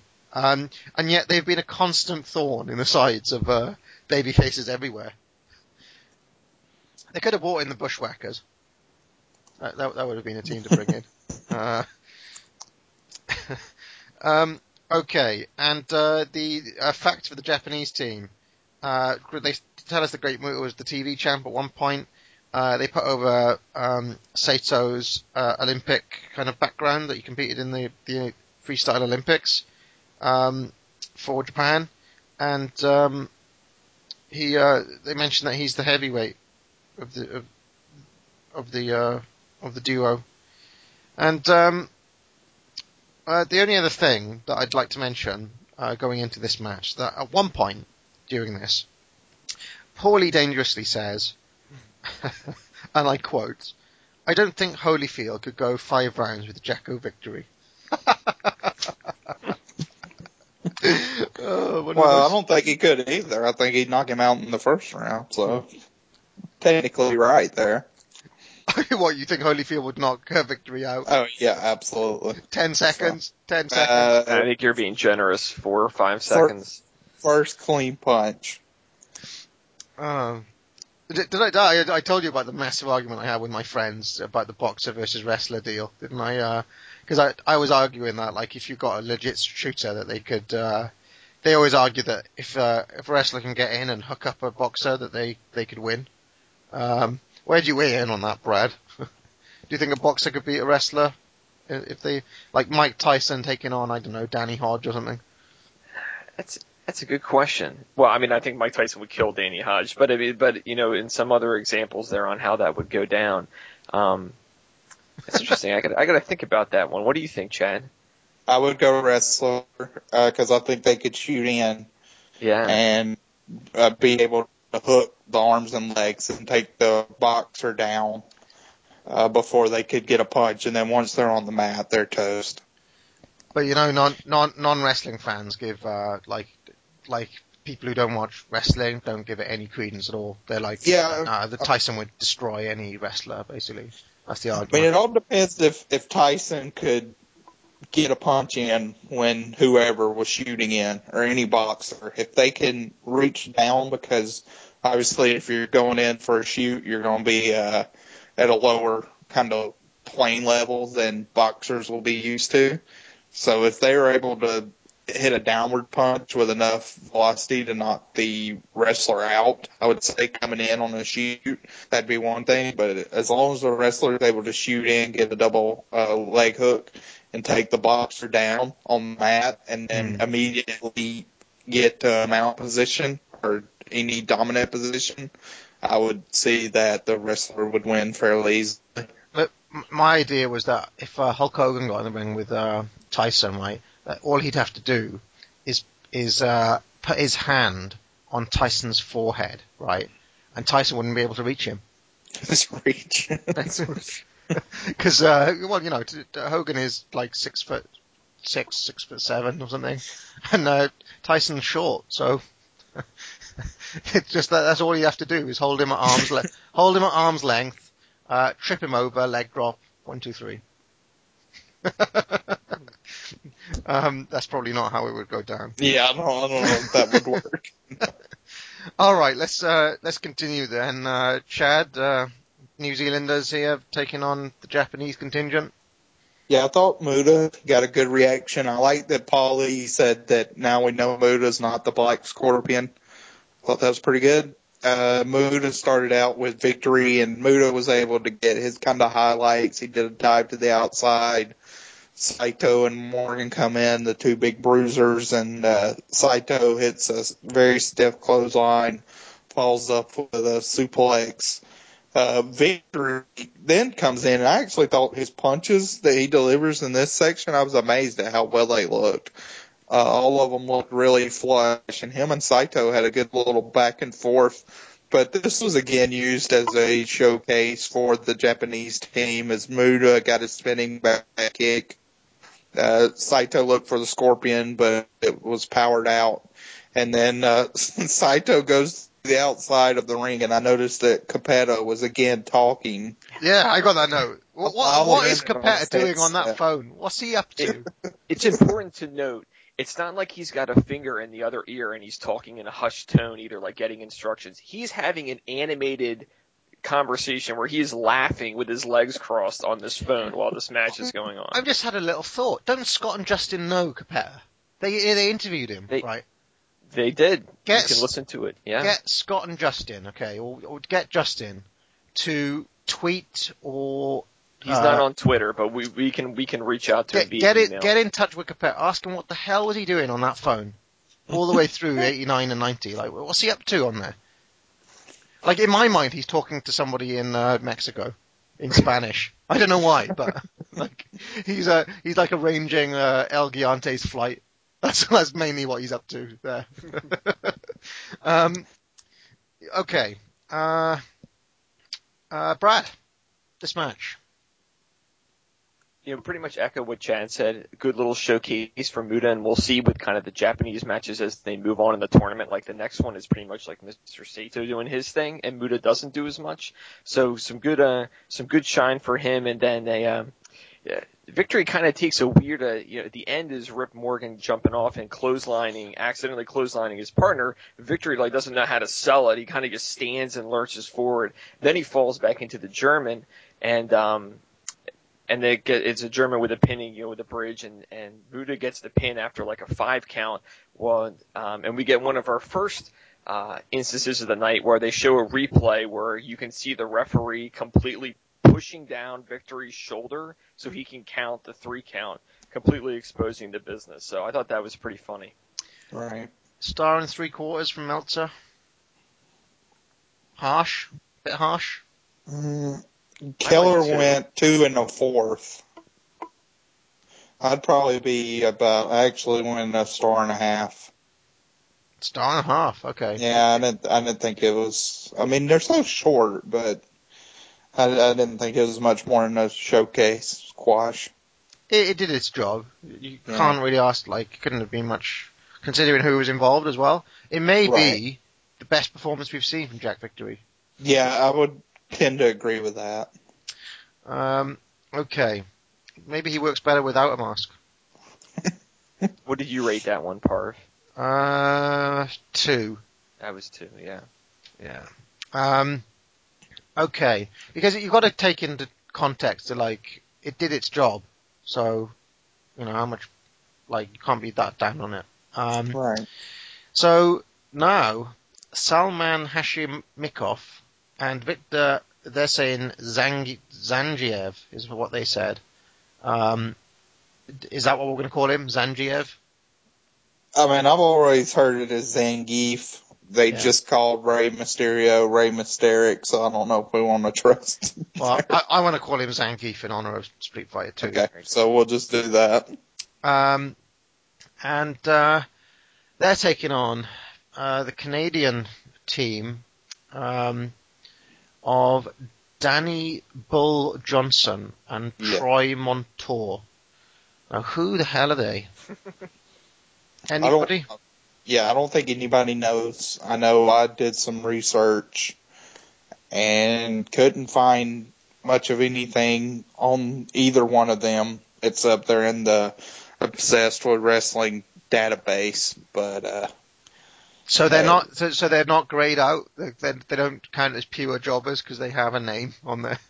I guess I don't I don't know. It's they're very uh Well, there's nothing there. Like I know Dan uh Johnson passed away in 2003. That's I mean it's, Well- there's just nothing. not to speak ill of the dead here, but um, I do have a note saying that Johnson is fat as fuck, and he's uh, he's got a horrible look. He's I mean, he, he- like if you like jobberific doesn't really do this guy justice. Like, uh, he, he's like got horrible like you know like.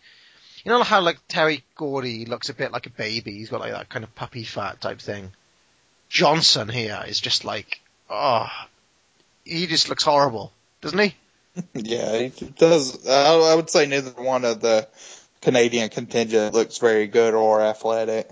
Now, It's, I, I think that the Jap, like in terms of uh, big Japanese wrestlers in Japan, I think this is the ultimate team here, Muta and uh, uh, Saito. Like you, you could probably put together a better Japanese team, like a dream team, like a Jumbo and uh, Fujinami or something. Yeah, but um, in terms of like uh, wrestlers that US fans would know, I think this is as good as possible. Yeah. sure. Um, but on the Canadian side, could they have done better than this? Do you think? And who who who could they have had? Do you reckon? If they'd really thought about this properly. Well, I think Owen Hart's an easy one Owen Hart. right yeah. out of the gate. Yeah. And then could you? Where was Pillman? wrestling for them. He was in WCW. But Yeah, but I mean, was he hurt on the show? Because he's not on the show. uh, well, I, I don't have any news on Pillman. He, he's just not booked. I don't think. That was one of my 'Cause, questions. I mean, even into. even though he was born in the U.S., you might could have smudged it and said, well, he played in the NFL or whatever.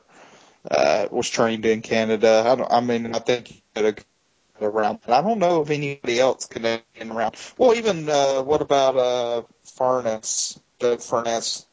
Yes, yep. Yeah. In fact, you could have, uh, yeah, you could have. Actually, he was born in Oklahoma, so he doesn't count either. So damn it. Oh.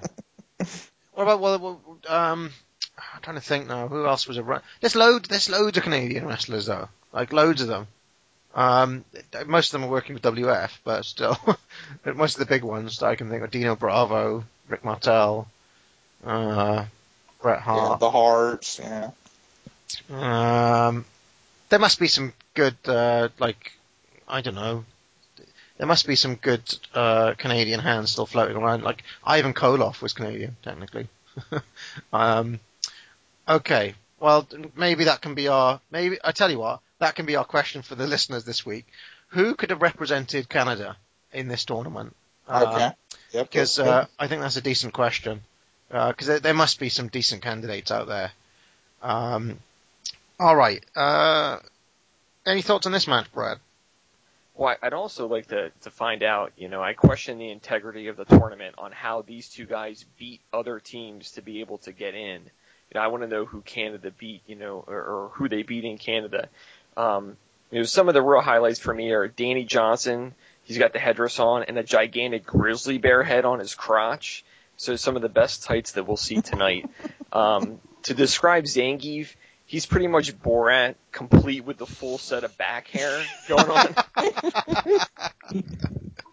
And, Yeah. he's he, and he's awesome too. The Russian guys definitely know how to work. Um, I, I I like Zangief. He worked out of holds really well. Hits a big belly to belly on Johnson. And Johnson's a, a big you know tub of goo, and he hits a, a good slam on him. Um, Johnson, yeah.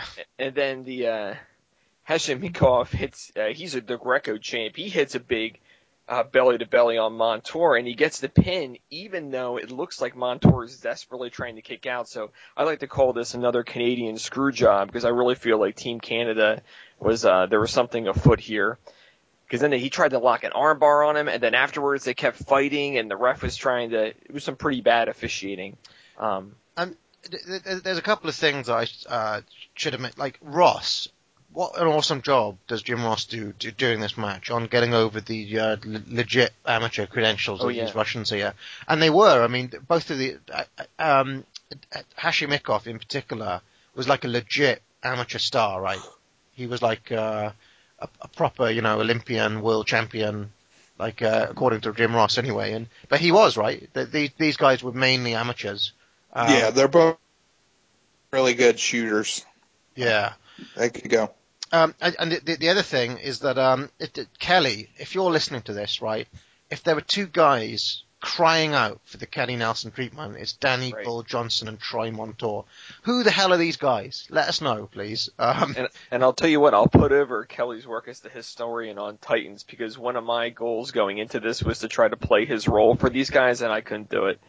So, Because, uh, well, uh, and uh, no, well, knowing Kelly, if there's any information out there on those guys at all, he'll find it out.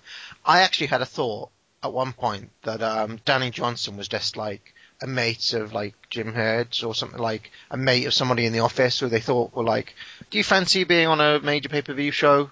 Um, you know, yeah, it's been, always been one of my dreams to be, you know, in a in a match. Well, that dream can come true. You can represent Canada in this tournament. will you play a Canadian Indian? And then they said yes. Oh yeah, I forgot to mention, like he's also With in, the headdress. Oh yeah. God! Like It was the worst- amazing. Like th- th- this guy makes uh, Chief Jay Strongbow look like a super worker. Um, okay. Um, well, uh, uh, Chad, any uh, have you uh, given us any thoughts here?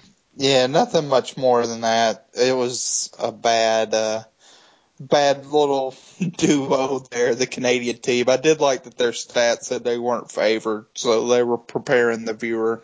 Uh, the, the belly to belly that Zangief gave to Bull looked absolutely awful because he did not go over well, so he ends up landing kind of on his face. Uh, and then the finish was screwed too, so this was, this was atrocious, I thought. Zangief might be about 180 pounds, Yeah, and he tries Yeah, to oh, float yeah, him over. It was and and yeah. Jo- Johnson, what easy 300 pounder. Yeah, he's a 300 pounder, and he gave no help to uh, Zangief. So I, I should have mentioned that the uh, in the um, in the fact in the match facts, um, uh, it said that the Canadian uh, they, it was a major upset that they won the Canadian tournament and they're not favoured at all. That, what a burial by the. Yeah. By the But I, I love that it creates the illusion that there was seriously like a gigantic backstory to this tournament, and they had to, you know, upset four different Canadian teams in one afternoon to advance. what a load of nonsense! Like it, it's just. That's really burying Canada as a wrestling nation. Yeah. Yep. Um, I, I actually reckon that there may be as many as 20 guys who could have taken these slots better than these, like maybe even more, that were still active in 1990. I think that will be uh, an interesting uh, one for the listeners to to think about. Um, yeah, Meltzer hated this. He gave it minus a star and a quarter, which is very, very precise minus rating there. Um, and he uh, he says that the Soviets demonstrated legitimate wrestling maneuvers, which of course have nothing to do with pro wrestling. So a little bit of Meltzer's kind of own kind of biases coming through there. Any thoughts on that, Chad? I, I really don't like that UWF uh, uh, shoot promotion in in Japan at all. Uh, what, what are your thoughts? uh, I'm a fan. I, I like the shoot style, but I think it's a style that you have to get accustomed to, and it's it's certainly different from most uh, U.S. wrestling you'll see. Um, I, I, I just think it's boring, as as you might thought, as you might uh, be able to predict, and it's also why I, I can't really watch U, uh, UFC. I think it's just dull. Like uh, real fights are scrappy and not very good. Um, any thoughts, Brad? Yeah, I thought it was. int- We'll see a little bit more of that uh, in their next match too. That the, the Russians definitely kind of had more of that uh, work on the arm and working kind of like an MMA style, which co- was completely lost on what Troy Montour and Danny Johnson had prepped going into the match. And I wonder too, like if there's a little bit of like a language barrier, as we've seen a lot of miscommunication with these quarterfinals, and that these guys just had no idea what the hell was going on. I, I, I think the Russians here were not. They're, they're not pro wrestlers. They're amateurs. Right. They're just thrown in there. It was like, oh, I'll work this match. It's like it's really weird. Um, Zhang, I know both of these guys have a have a rep of like having some pretty good matches in Japan, though, Chad. Like uh, that's something. Oh that yeah, well, Zang, Zangief has a really good series with uh, Hashimoto from '89. Yeah. Okay. I, I actually want to like. I, I wouldn't mind seeing some more of them. Um, Michael Wall Street now. Uh, oh, first of all, uh, Tony Schiavone has a little bit uh, with Sting, who's ready for the Black Scorpion. Um, not a lot to write home about there. No. Um, now we get the little bit that you were talking about, uh, uh, Brad, I believe, with um, uh, a little bit of backstory on Michael uh, Wall Street and Terry Taylor.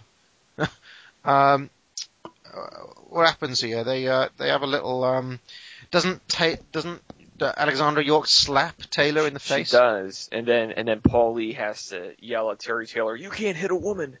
And then he wants to fight him right away, but they won't fight unless they're getting paid. And since they weren't getting paid, they leave. So and these guys are also seven and eight in the rankings, so it kind of synced up to make sense. But so you, we did get a little promo going into this one, a little backstory. Yeah, and in a in a nice nod to old timey St. Louis uh, wrestling fans, uh, Mickey Garagiola uh, comes out to announce this match. Um, he, he's the ring announcer here. Um, so that was nice of uh, Cappetta to give him the chance. Um, so yeah, a real odd, mi- like considering they were um, they were uh, booking this for like old time St. Louis fans. Um, you'd think they'd uh, put some better wrestling on for them, you know. if Right. they, if they'd gone to the trouble of uh, of, of getting like Muchnick and Garagiola back, then you know might as well make a decent fist of it. Um, anyway, uh, they do something quite interesting here during this match. Michael Wall Street, um, obviously, uh, York has claimed that the computer said that he can beat Terry Taylor in 8 minutes and 32 seconds. Uh, so they put a timer on it um, to see if uh, the computer is right. Uh, so, um, Brad, I can tell you're itching to talk about this uh, uh, match. Uh, just before I let you do so, um, the facts are um, Taylor's a father's a doctor, as you mentioned. Um, uh, he uses the five arm as a maneuver. What, what is the five arm? I, st- I still The have, flying forearm. it's, a, it's like a Tito Santana style flying burrito, basically, right? Is that right, Chad? Yeah, yeah, that's essentially what it is. Um, and then for Wall Street, they mentioned they get over his USA Today appearance yet again, and um, they uh, they mentioned that Alexandra York is a computer whiz, which is the sort of facts that we're getting at this point. Um, and then JR says that she's a bit Leona Helmsley. Now, who is that? That's a completely uh, a reference lost on me. Any ideas? No. Uh, uh, No. no, no. Um, yeah, I, I'm just gonna, I'm just gonna do some on-the-fly googling here because she has. Oh God, um, Go- Christ, Google uh, Leona Helmsley uh, and check out that uh, kisser. God. Um, well, apparently she was an American businesswoman who uh, promoted the Berber Silverstein Group. Um, so, oh, she was uh, worth eight billion dollars at one point. It's pretty impressive. Wow. Uh, so there we go. Uh, anyway, um, the clock counting down. Brad. Cl- clock counts down, and um, I did like that early on. Taylor hits the drop kick to knock Michael Wall Street to the outside, and they immediately have to change the game game plan and huddle up. Um, he reads over the notes on what to do after you know first taking a drop kick to the outside. Um, so it was a little odd they had to be coached up less than a minute into the match, but uh, crowd gives a pretty good Wall Street sucks chant here too. Um, but I, I didn't mind uh, Wall Street's offense. I thought he had a pretty good jumping leg drop. Uh, and then actually when he works the ab stretch against the ropes, that actually wakes the crowd up. Um, Terry Taylor hits an atomic drop into a belly to back suplex, which looks like he got no help on. Um, and then he hits his flying forearm, uh, but it tumbles Wall Street under the ropes. And then Terry Taylor, in another instance, has to stop the ref from counting three by blocking him. He actually puts his arm under the ref's arm to stop the count so he can see his foot on the ropes. Um, and then Wall Street hits the stun gun into the stock market crash, which is absolutely not a fall away slam parv. It is a Samoan drop. And um, I went two and a half stars on it. I actually didn't mind it. And he beat the clock by a good minute and a half by my calculations. It's funny you said that because my note says fall away slam to win. Not a fall away This is slam. not a fall away slam. No. Oh, all right. Fair enough. Um, thanks a lot for that, Mike Tenay. Um, and uh, what, what about you, Chad? What do you think of this? I thought the booking on this was weird because Wall Street uh, bolts pretty quickly after this, and they put him over pretty big as he actually beats the clock here. I didn't think this was. I, I, I thought Taylor looked good in this match. Yeah. He showed good fire at the onset, and, and Wall Street has to retreat, and he got a real good lariat in. But again, I have I have issues when Wall Street takes over on offense because he just does his kind of same generic heel stuff where he's grabbing the rope or he's he's taking these very rudimentary shortcuts in my mind, and I, I just can't get behind it. He did uh he did do a good clothesline after he missed the elbow drop, but the the match was only around six and a half minutes, so it was pretty short to develop into much of anything. Storyline wise, I went a quarter, uh, a star and three quarters. It was Whoa. it was fine. That's harsh. I, I didn't think. I mean, I, I could see two and a half maybe as a high high mark, but I, I didn't think for the six minutes they did, they didn't tell much of a story. And Wall Street wasn't very focused. He started working on the arm, then he started working on the back. Uh, then he actually hits a stun gun to stop that, and then hits his little Samoan drop for the win. But uh, he was not very focused in his time on top. Um, well, I mean, d- my answer would be that the computer has told him that all of those moves are the things that are going to help him win here. So he doesn't need to do anything else other than the abdominal stretch to beat Terry Taylor or whatever he did. Um, I actually thought this I might be the high vote on this match. Um, Meltzer went two and a quarter. He said the match was okay, but I was expecting more considering the ability of these two. So uh, Meltzer's with us, uh, Brad, in uh, rating Rotunda as uh, you know at least a decent worker. um, I thought there was a really cool spot in this match when uh, Taylor hit the atomic br- drop and then immediately went into a belly to back suplex. I haven't seen that very often. Have you ever seen that spot before? I thought it was really cool. Yeah, I've, I've seen that as kind of a combination spot, and it is a good little spot to have in your repertoire. Yeah, and he he actually hits the five arm, um, Yes. which uh, it was like wow, um, they're really, really, really pushing Wall Street here, aren't they? Um, and then he's gone. So I mean, they they uh, like I mean, in, in terms of if you think about it, that he was ranked seventh, Taylor was ranked eighth. So by their own admission, Taylor is the eighth kind of top singles worker here, and he's beating him in less than eight minutes. Um, that's pretty, you know, that's pretty sizable push. Uh, I went pretty high on this, and I'm now considering that I might, it might be embarrassingly high. Three stars I went. I think that's way too high. I mean, I was two and a half. I I honestly don't think. I mean, I, I thought for what it was, it was pretty good. I thought that Taylor was was pretty good in there too. So I don't Yeah. think you're crazy. I, I, I think I think Taylor's really working working his ass off in these recent shows. Like he really seems to be pretty, like this is Taylor's A game, I reckon. Uh, what he's showing us, like he's doing the best that he possibly can, I reckon. Um, would you agree with that, Chad? Like he, like- yeah, yeah. Taylor's looked better since he's came back than at any point we've seen him up to uh, this point in his career. I, th- I think he felt like he had a little bit to prove after the Red Rooster thing. Well, he, JR, JR even mentions on commentary, he said that he's had a frustrating career in recent years, Yeah. which is a kind of like a kind of backhanded uh, acknowledgement of Red Rooster there. Um, yeah, I, I, um, somebody who doesn't really like Terry Taylor that much, um, and I think he's really brought it in these recent shows, so um, that's quite good.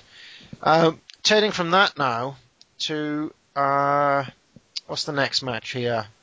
I've got the classic Big Cat and Motor City Madman versus the Skyscrapers. Um. All right, okay. Meltzer seems to have messed up his order here. He's got Morton and Rich, but I've got Motor City Madman and Big Cat. yeah, well. that was the next match. Um, they're taking on the skyscrapers. So at- this point, I question the wisdom of putting another tag match on this already very tag heavy card. Yeah, there's two in a row here. Um, like because they've got a tag tournament, so you're putting on tag matches now that aren't part of that tournament as well. It's like, Yeah. God, how many uh, how many tag matches are we gonna have here? Uh, Um, of the 14 matches on the show, I think 10 of them are tags. Yeah, that's that's unusual. Uh, also, um, Sid, now what the hell is going on with him? He's tagging in the skyscrapers. He's he is he no longer a horseman? According to uh, according to the commentary team, he's still a major member of the Horsemen. Yeah. I'm, I'm confused as hell as to why he seems to have been positioned as a babyface against uh, Motor City Madman and Big Cat. Dan Spivey's back. They're billed as the skyscrapers. He's still a horseman. Um, so I'm just completely confused as to where Sid is meant to be right now uh, in terms of his push and his career and in WCW and like it's what it's so confusing. Um, also, the fact for the heels here, Motor City Madman and Big Cat, biggest ham on tonight's event. What what's that meant to mean? uh, any biggest ham? It's like who was writing this? Um, they- then they write power match with a little finesse. Um, both like to utilize the backbreaker. Like, what sort of fact are these now? They get like. I like to imagine evil Jim Herd writing these up, like giggling to himself because he thinks it's so creative. I mean, Jim Ross doesn't even read this one out. He's like, "Oh, we haven't got time for this." Uh, yeah. Well, biggest ham. Um, so weird, and it's not even true because the biggest ham is that Johnson guy. uh, so, uh, Chad, uh, this match. yeah, well, there's there's nothing to this match. It goes a minute. Uh, skyscrapers basically kick the ass of the Big Cat Motor City Madman. Uh, Motor City Madman cannot get up for the power bomb God, from Sid. so- He needs from Spivey. It may have even been worse than his suplex performance on the last show, which I did think was possible. But uh yeah, Spivey eventually gets them up for the power bomb and they win, like I said, just over a minute. So this was essentially a burial and a good riddance to our friend the uh, Motor City Madman. Is that it for him? Yes, Oh, thankfully. thank God for that. Um, Right, so, well, Brad, considering this is just a meaningless uh, squash, uh, I wonder if you would comment on what the hell Evil Jim Herd is thinking about his Sid push right now, because I've never seen a more confusing situation for a worker than this. Well, and this was a one night reunion only for the skyscrapers, and I was a little confused too because I thought that Spivey was the one that came out in the first Luger Hansen match to dis- to distract Luger or whatever, um, and and I thought that Sid was done. He had definitely turned uh, face here, and he was super over with the crowd also. Um, I just wanted to note that uh, the Motor City Man, Man, for those listening at home, is pretty much looks like Kenny Powers, just like a little bit fatter. um, and my favorite part of the match was Gary Michael Cappetta in a in a you know regular tone has to announce that there's a 30 minute time limit for these guys uh, before they come down, and uh, it was a uh, yeah, and I like some of the Big Cat stuff I like that they were kind of mixing them in during the clash with both, both Luger and Sid a little bit here, but he doesn't get to do really anything in this match. And then he sits and he misses his cue, and the ref has to talk him through like staying back while they hit that really, really piss poor double power bomb. It was really bad. Um, and then he misses and he can't break the pin up, so which saved all of us. So maybe we should maybe he's like an MVP candidate for not letting that match continue. Um, after the match, there's a promo in which uh, Dan Spivey was like, "We'll decide when, you know, if it's only one night. You know, maybe the skyscrapers are going to continue into '91." And then Sid's like, "The skyscrapers rule the world." What the hell? What is going on? like, d- d- does anything become like that's it for the skyscrapers, right? Yeah, that's pretty much it. Because uh Hansen, I mean Hansen, uh Sid is teaming with the Horsemen at our next Super Show. So right. This little period of uh, of Sid here is is just like completely all over the place, completely just stupid. Yes, it's no. a mess.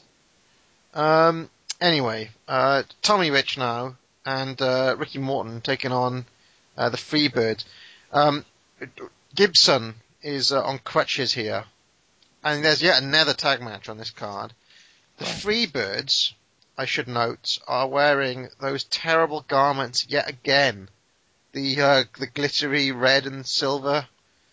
Oh God! And again, Garvin with the with the yeah yeah yeah yeah yeah.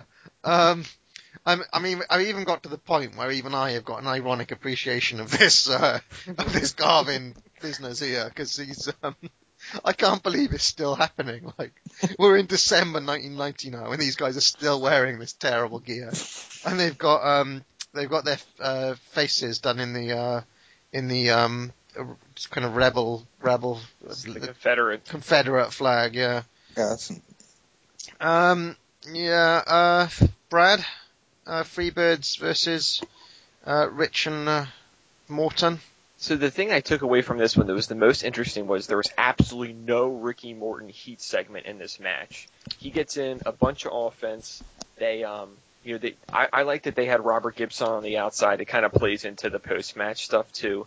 Um, Paul E makes a line during it that the Freebirds facing off with these two is like Milli Vanilli challenging the new kids on the block to a battle of the bands. So I have to think that this is before Milli Vanilli was exposed for not really being a real band and lip syncing and having producers be the ones that sung their songs. So I thought that was very a nice ironic appreciation and, and completely 1990 too. Remember it well. Um, yeah, this is pretty much a mess. Um, was at one point Ricky Morton blows a kiss to Richard Marley on the outside. Tommy Rich brings Marley in and puts him over his knee and spanks him. Um, yeah, it's, it's all really weird. What what was that about? I I, I don't know. I, I I don't know. And then and then Marley gets even more involved, and and we'll talk. Uh, you know, he goes up to the top rope because uh, uh, Michael Hayes has Ricky Morton down on the ground. He's going to break his leg. Marley's going to jump off and break his leg, and then Robert Gibson pushes him off to, to hit into Jimmy Garvin, and then Jimmy Garvin goes nuts and uh, chokes out Robert Marley and allows himself to get rolled up. Um, and really, it's just about uh, setting up afterwards that the Freebirds DDT Marley, um, and then Rich and Morton and uh, or yeah, Tommy Rich and Ricky Morton come back in to save him, and that leaves Robert Gibson exposed. A pretty stupid moment by them, and then the Freebirds run out and attack uh, Robert Gibson on the ramp. I really enjoyed that. What bastards! Yeah, yeah that, was, did- that was probably the best part of the match. and this is it for for for little Richard Marley too. I'm pretty sure they get a a new manager soon. Now, um, uh, Meltzer says in his notes here that um, the NWA scooped Titan on heel turns on the Black Valley because obviously um, uh, DiBiase was about to turn on Virgil, right? Um, on a pay-per-view angle, like that, that we were about to get that uh, thing in the Royal Rumble. Um, what's the deal with uh, Little Richard? Like, were they just basically saying this guy is is, is like a bitch here? Like he's he's the Freebirds bitch, so we're gonna spank him like a bitch. Like I, I didn't really get what was going on here.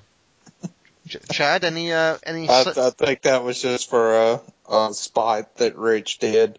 Uh, did this was to me the worst uh, Starrcade facts for Morton and Rich because they were all based around Gibson, who wasn't even in the match. Right. like, like their partner Gibson's injured. Morton usually teams with Gibson. It's like, well, he's not in this match, so I don't know what facts uh, these are. And like Brad said, this was no, uh, it was essentially almost like a squash for the Morton Rich team because the Birds didn't get over hardly any offense. Little Richard screws up, uh, off the top rope and hits Garvin. Morton rolls him up and wins it. And then we get the big turn and that's it for Little Richard. So that's, that seemed to me to be the reasoning for this match being on this card was basically to get rid of Little Richard. um, uh, one of the uh, one of the the highlight of this match, which I thought was horrible, by the way, I uh, like dud minus one. Oh, I. I gave this one a star and a half. Uh, Well, Meltzer went I two and a would've half. M- Meltzer went two and a half. He, he was really, Wow. hi- really high on it. He was like, uh, he actually thought it was good. I thought it was awful. Like, Yeah, absolutely, Kelly gave it a star and a half too. absolutely atrocious match featuring, uh, I don't know, just nothing, nothing worked in this match. Um, and, uh, but the highlight of it for me was this little exchange, well, probably the line of the night. Jim Ross says, he who hesitates is backdropped. And Paulie comes back and says, thank you, Confucius. it's like really surreal little moment during this match. Um, anyway, uh, yeah, I should mention that the chemistry between JR and Paulie is really good on this show in general. Like they are, they're really bantering back and forth, and it's a, it's much less annoying than it was on the Clash 13 show for me. Yeah. yeah. Um, and uh, I actually thought the post match was really awesome. This is probably the best thing the Freebirds have done in ages. They absolutely deck Little Richard. They give him a double DDT. Uh, then they cheap shot Gibson out on the outside for good measure. I just like, and uh, Paulie is uh, lapping it up on commentary.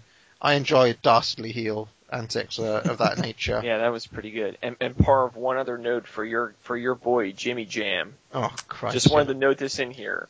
It's pretty gross, but I'm pretty sure Jimmy Jam left his jockstrap at home for this one.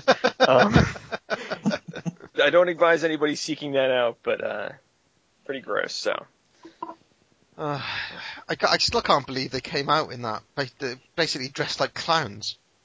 The two of them. Yeah, it, it was not flattering on on Jimmy.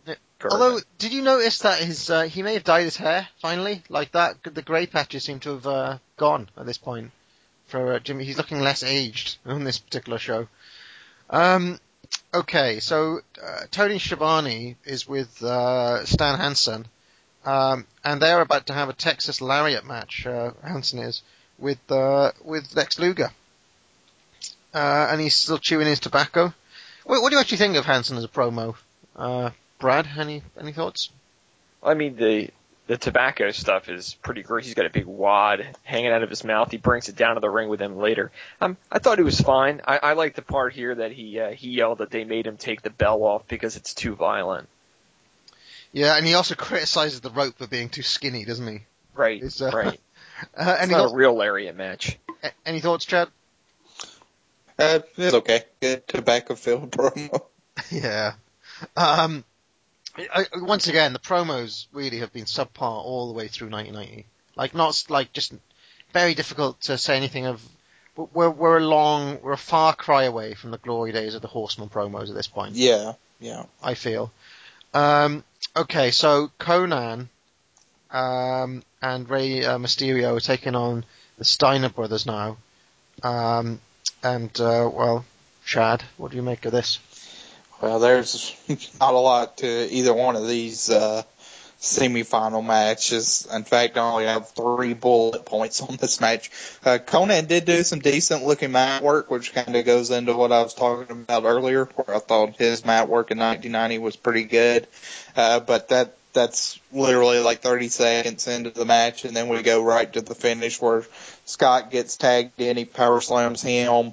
Uh, we have the uh, top rope assisted bulldog, which was cool, where uh, Rick bulldogs Konnan, who was sitting on top of Scott's shoulders, and then Mysterio didn't do really a whole lot except at the very end where he comes in and he goes for a dive and then gets power bombed uh, where Rick catches them and power bombs them for the win. So I thought this was, you know, pretty much a nothing match. I mean, I gave it a star because it was only two and a half minutes long. So what can you do? Brad? You know, and for Konnan's uh, mat work, I thought Mysterio's mat work was horrible when he works with Scott on the ground. Yeah. Um, so I thought that was really pretty poor. Chad, to your point, you know, they the, the first round matches were longer, and then we get what could be a pretty decent drawn out match here, and it's really nothing. It doesn't even hit three minutes. Um, and as you described the ending there, I think I went a star and a half on it, and maybe even a little bit high on that one. I did like the uh, the big double team, the uh, the top rope bulldog that Rick does. Now, He hit that pretty good. um, Yeah. Meltzer does say that Konnan was noticeably uh, dragging a leg here, and um, basically both the Mexicans were heavily injured during this match, so uh, it's one of the reasons why it, it went so short, I guess. Um, we also see a legit fall-away slam by Scott Steiner in this match. Did you notice that? I didn't take note of it, but I'll take your word for Yeah, it. yeah. It was after remember the horrible grappling. I actually have a note in here that he Scott works out of that bad hug that he was in and uh, hits a good fall away. Now, I have a real big criticism of Konnan during this match. So that bulldog from the top rope is awesome. I just written wow. That's, a, that's, a, that's an amazing spot. But then Konnan completely no sells it. Yeah, This- it gets almost right up and down. Out. He just gets up and and then he's allowed to tag out so easily as well. Um, that move should have killed him. He should have absolutely been destroyed by that move. Um, and he basically treats it like a like a punch or something. So um, I think the Mexicans actively sucked during this match. Uh, so there we go. Good high spots by the Steiners though. You know. Uh, so not a lot else to say. Let's go into the other semi-final, which is the Japanese uh, team taking on the Russian team. And uh, Brad, I'll let you go first. Yeah, so Zangiev, I think he works really a hell of an armbar here. He's certainly working his butt off. Um, and they do this once again. This is another three minute semifinal. Pretty much nonstop action. Um, but then out of nowhere, and, and this is the one where kind of Mr. Saito gets most of the offense on, on this match. So it's okay. Um, I went two and a quarter on it, which may be a little bit high. And then it ends with uh, Zangiev unfortunately has to take the fall after the big back suplex, and he kind of cradles him, and and that's it. Three minutes in the in the Japanese advance. Chad?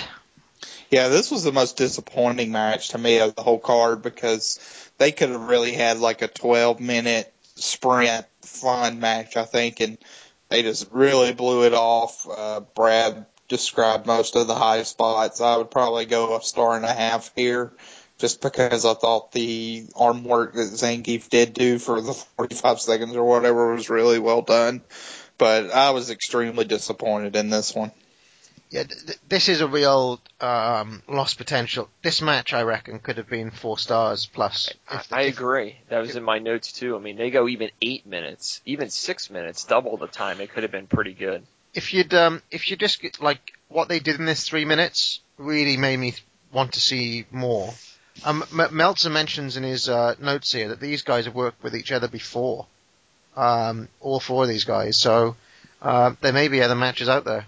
I, I want to see more uh, Zangiev, um, and uh, I, I actually think the other guy looks uh, decent as well. Like, Yeah, uh, Osmakov, yep.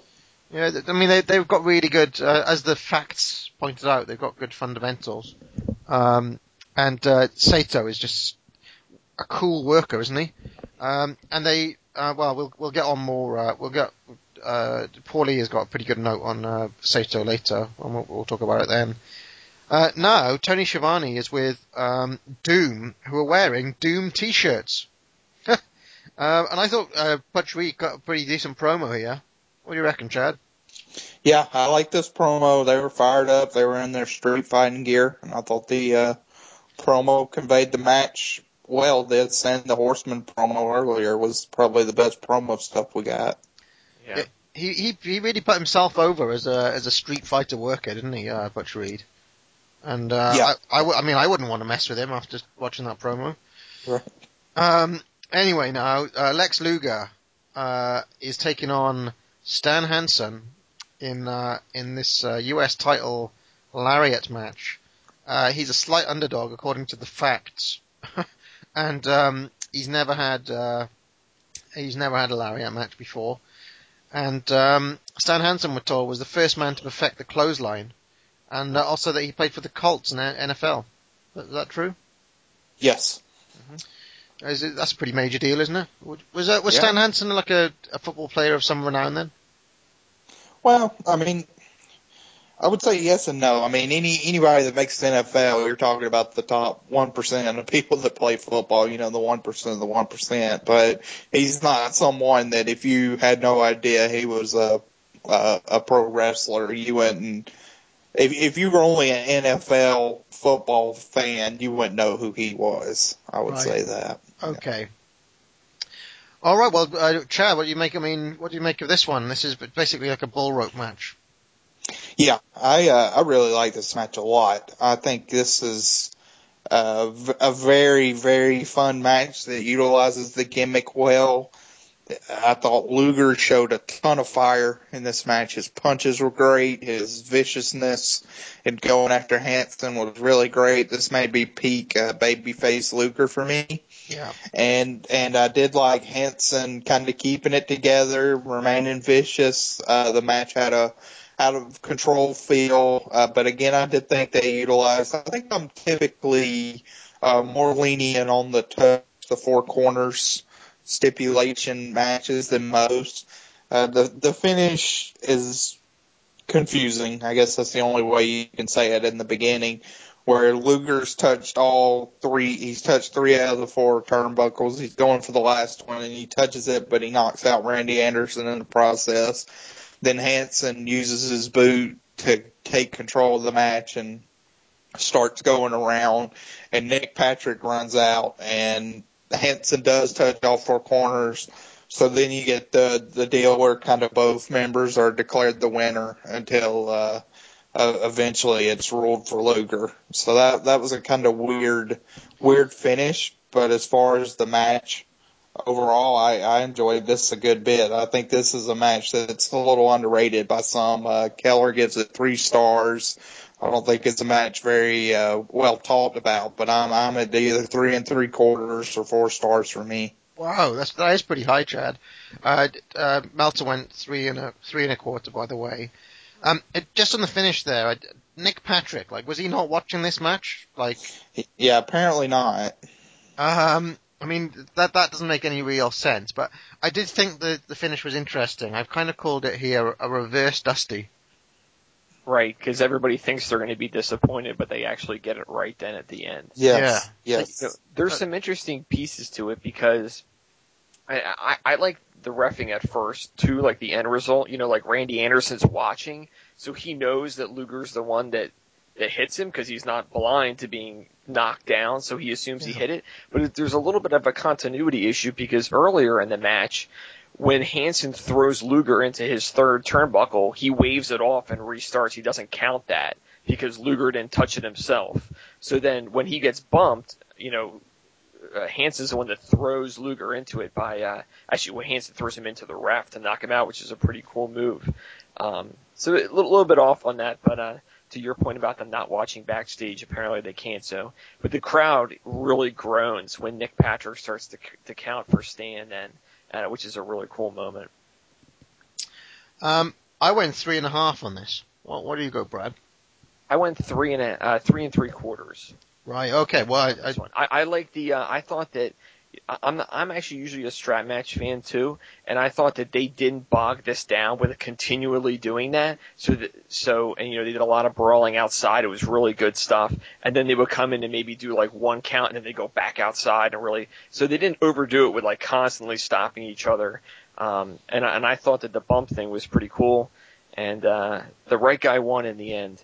And I also like that Luger hits the uh, he hits his big clothesline, his lariat after the uh, decision's made to kind of end things for good. I, I also want to say that Luger's lariats in these, like Luger's clothesline is legit great. I want to, I, I really think that he's great at uh, that running clothesline spot, um, and he really nails them in this match. Like he is well fired up. Uh, It's, it's a really good performance from Luger. Um, but uh, like I guess I would have liked to have had another five minutes or something. Just just to get like ten minutes is a bit short f- for my tastes. Um, I'd have liked it to feel like a bit more of an epic war before we got to the finish. Um, uh, and like having seen some really wild Stan Hansen brawls and things, like he could have brought the violence a little bit more than he did here. I mean, th- this still feels like um, Stan Hansen light to me. Do you know what I mean, Chad? Like it, like it's not kind of like full on. You know, he's brutal, but he's not as brutal as I've seen him.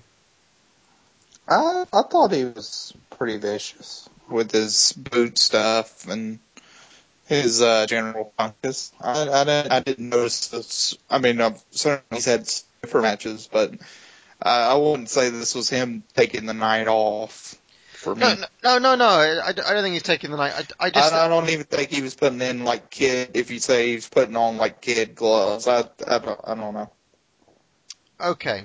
All right. Well, I, I, I just, I just think uh, I, I wanted a, a tiny, tiny bit more intensity than we got. Like he was pretty, still pretty vicious. Don't get me wrong, more vicious than anybody else on this card. But Yeah, um, I, I still want a bit, a bit more, I guess.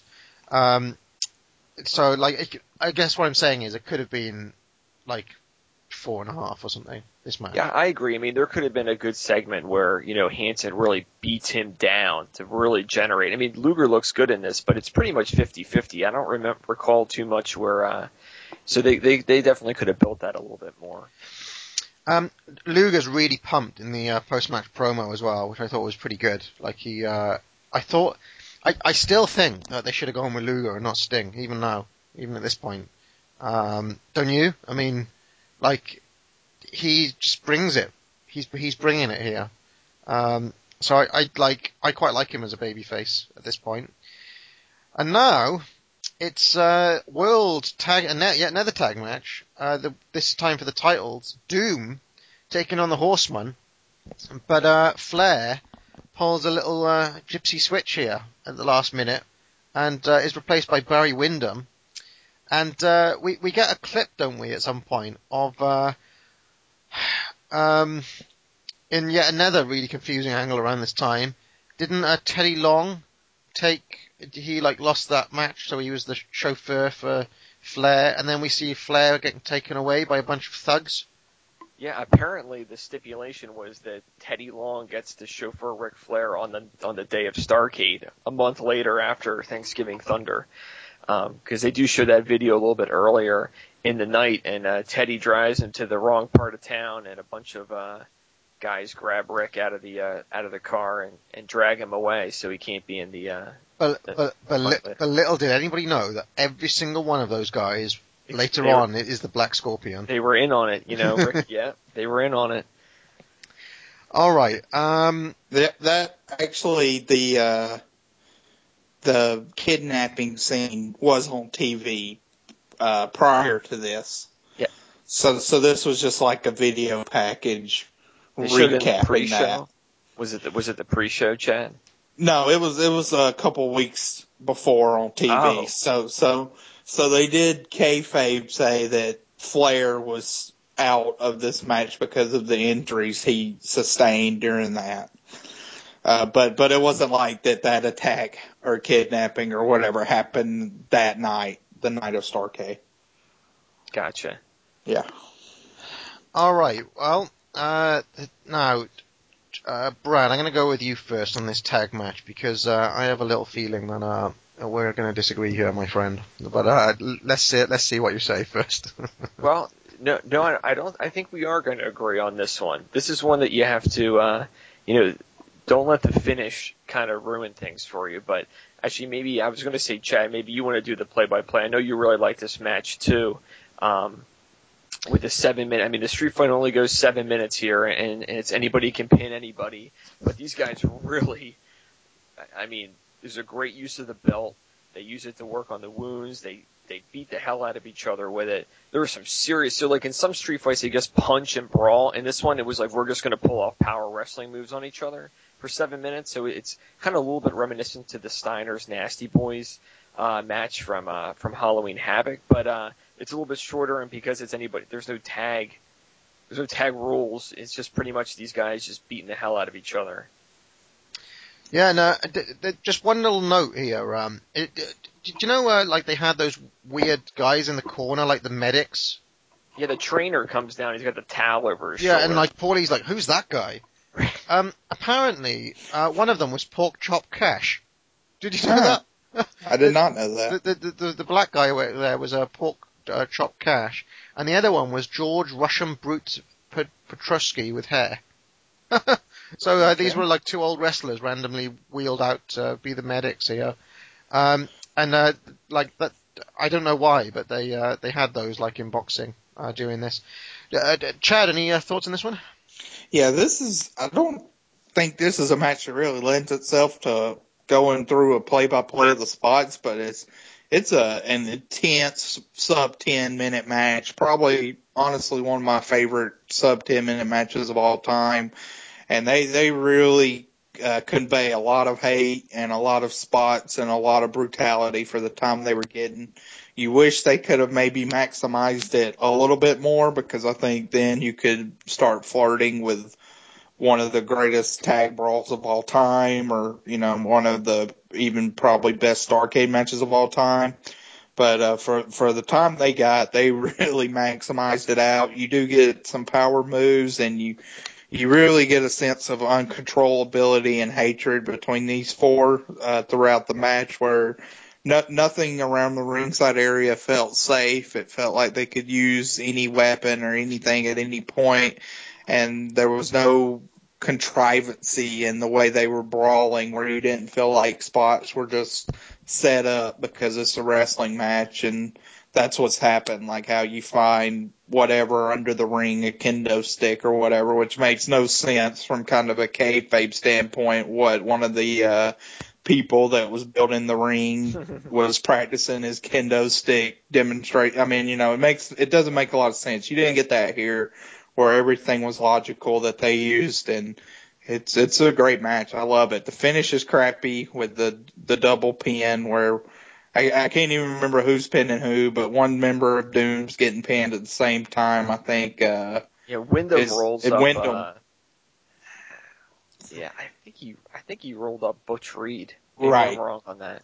So so you get the Yeah, crap it was Reed. It was, it was Reed. Yeah. yeah. Yeah, it was Reed. I know Windham got the pin for his time. Okay, so you, you have that, which is a little bit of a black eye, but I'm still. Uh, this was.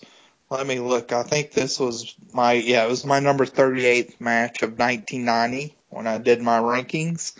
I probably had it between four and four and a quarter stars.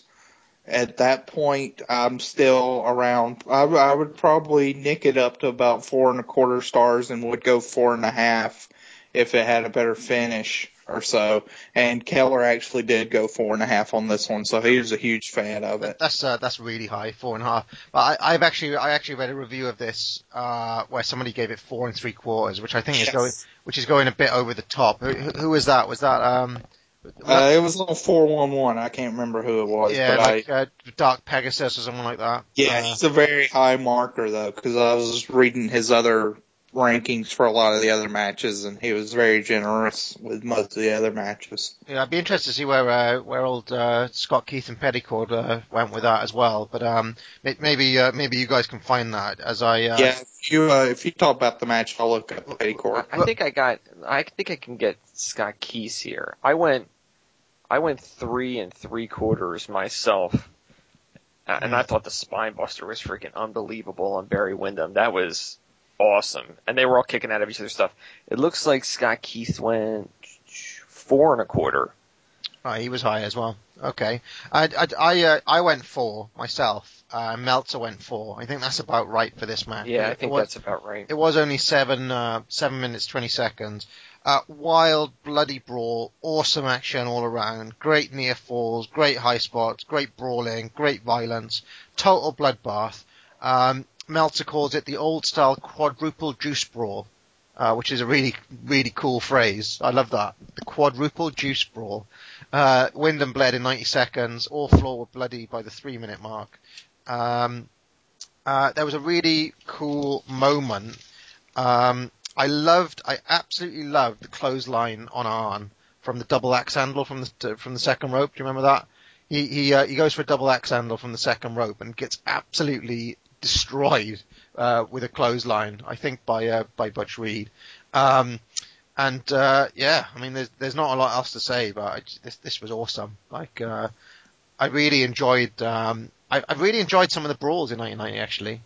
Um, and uh, listeners, when Chad says number 38 match for 1990, that is actually high praise. I know to some people that might sound ridiculous, like only 38, but that's actually really high praise from you, isn't it, Chad?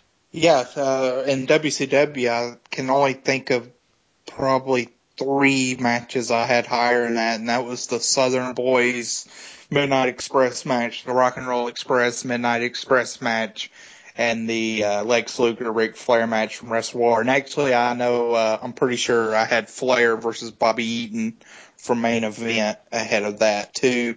Uh, Petticourt gave it four stars as well. So. What, what about Steiner's Nasties? You must have had that. Oh, Steiner's Nasties will be around there too. Uh, so those, I, I would say this is a top seven or eight match for the year for WCW. So No, absolutely. Um, certainly, uh, uh, not not trying to downgrade the praise at all. how um how uh deep do your 1990 rankings go? Like top 100, top 150? Uh, I, I've got it ranked probably through top 250, I would say. right. And So how many? How many? about 250 matches, Wow. That's maybe incredible. 200. That's incredible. But yeah. Um, okay. I, uh, I, I, I still don't know how you and, uh, Charles do that, man. I, um, I mean, I, I, I'll watch the yearbook, but, uh, ranking them all, man.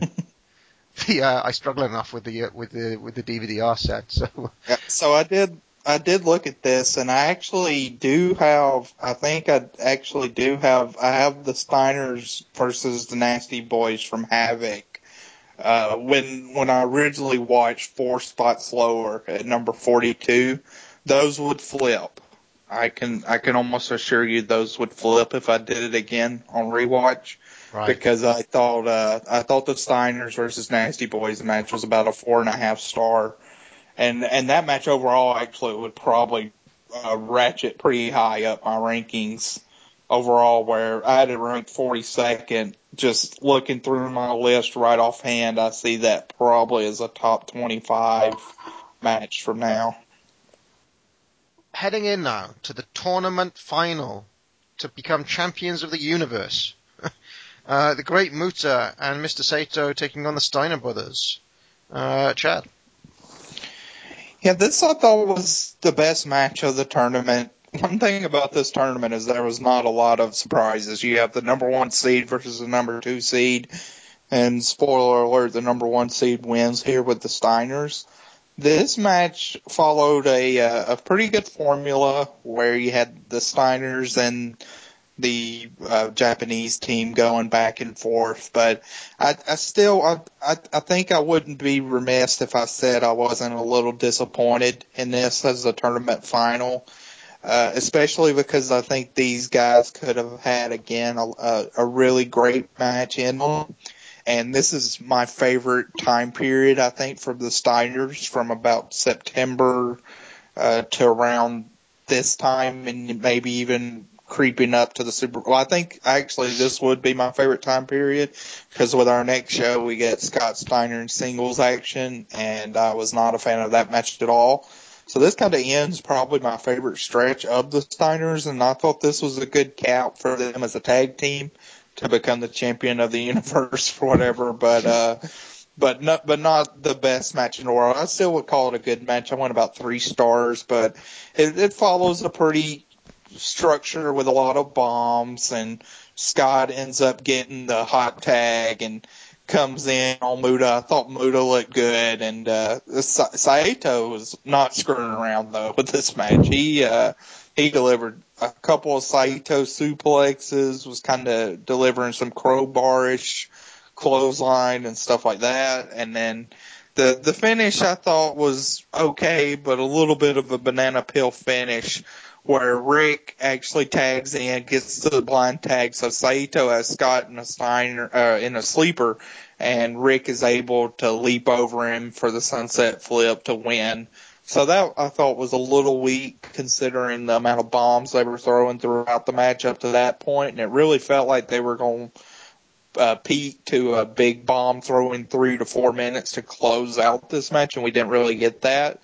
Uh, but but yeah, so a good match, but I still think this tournament overall was kind of a missed opportunity, and I think it'd have been much better if you just would have combined the time from the opening round matches and moved them into the semifinal matches, and maybe even given this match a few more minutes of work too. Yeah, uh, Brad, any additional thoughts? I'll echo what Chad said. I thought it was pretty interesting. Saito and Muta had no interest in selling in this either. Um, I, I, and yeah, I thought Muta was kind of off in this one. I wasn't really thrilled with him. They did a, I did like the spike pile driver. Uh, that was a really cool spot.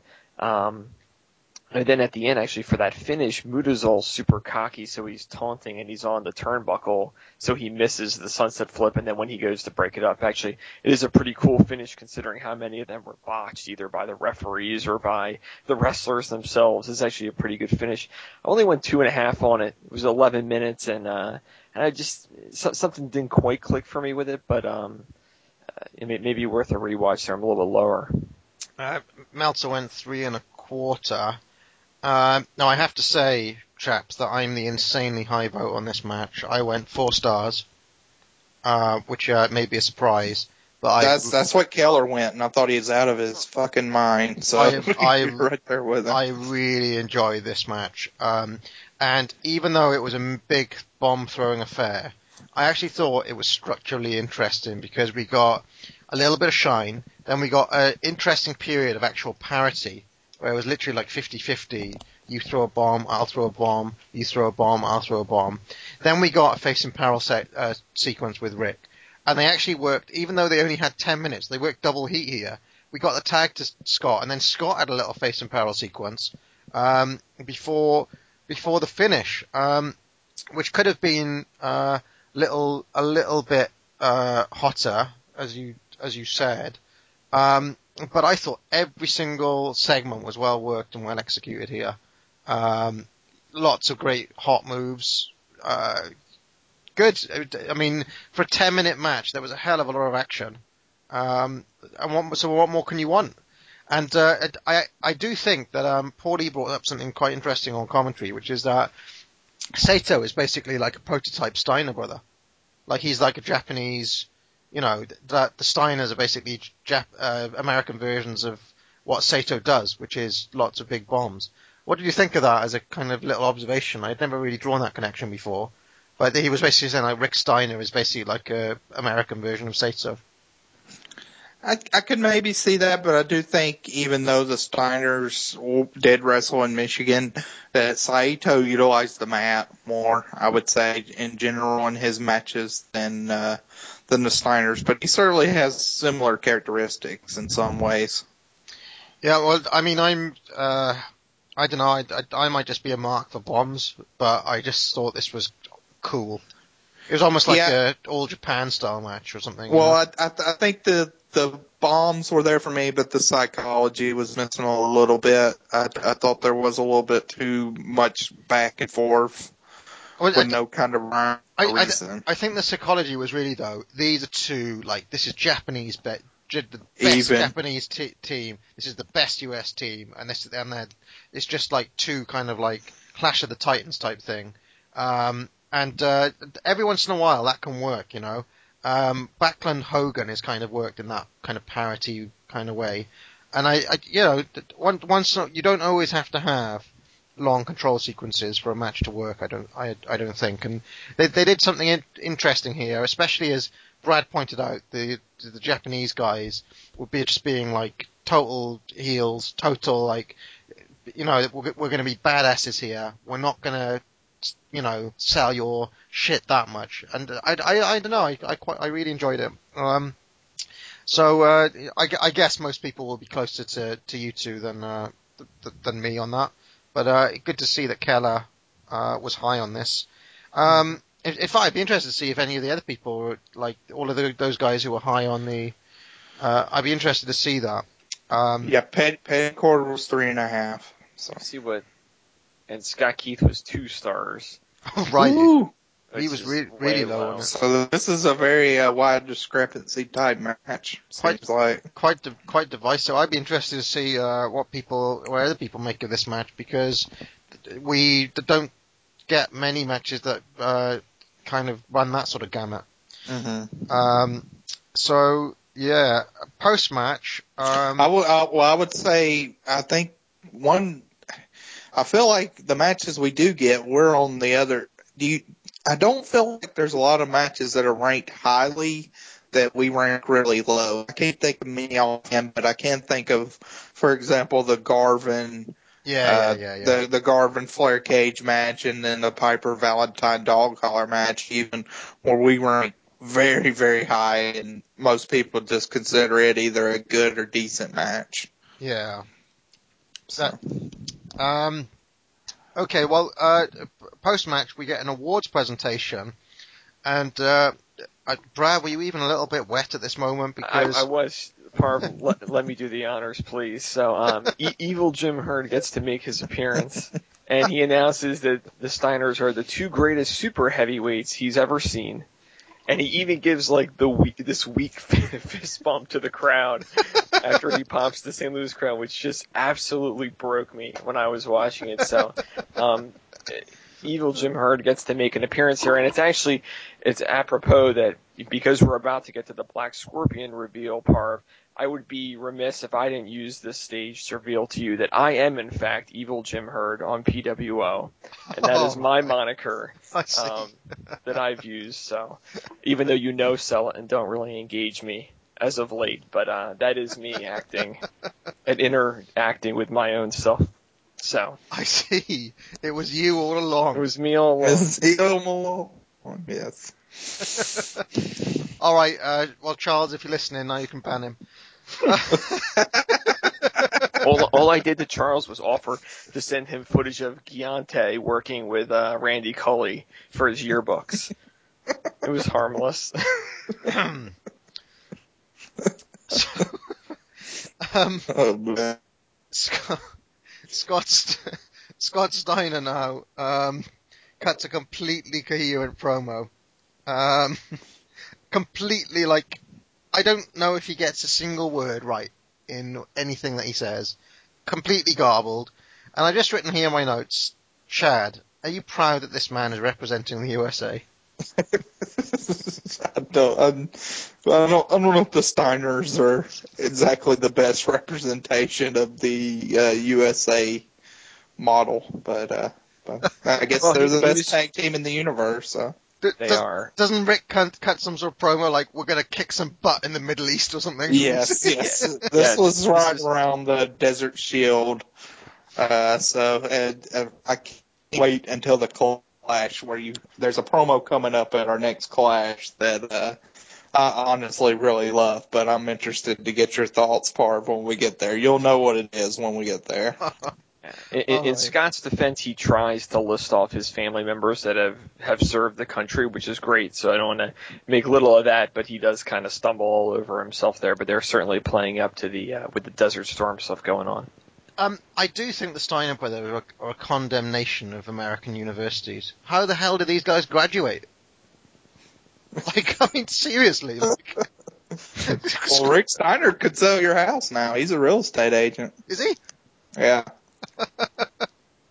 Wow. Okay.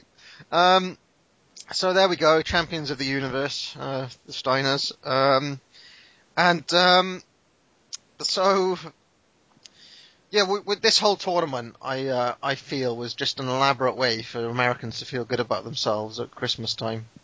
That was what I've uh, written here. that's uh, that's basically what they've done. Uh, and um, it's quite interesting. Like, if I was to take like a kind of uh, like a real kind of uh, academic look at what's going on here, um, I do th- I do think it's quite interesting the construction of the rest of the world in the tournament. Um, I think that somebody could get an academic paper out of that. Like, like the, the way that WCW have created the rest of the world as represented on this Pat O'Connor Memorial Tournament. um, uh, yes. So anyway, um, let's get to uh, the end now. The main event, the moment everybody's been waiting for.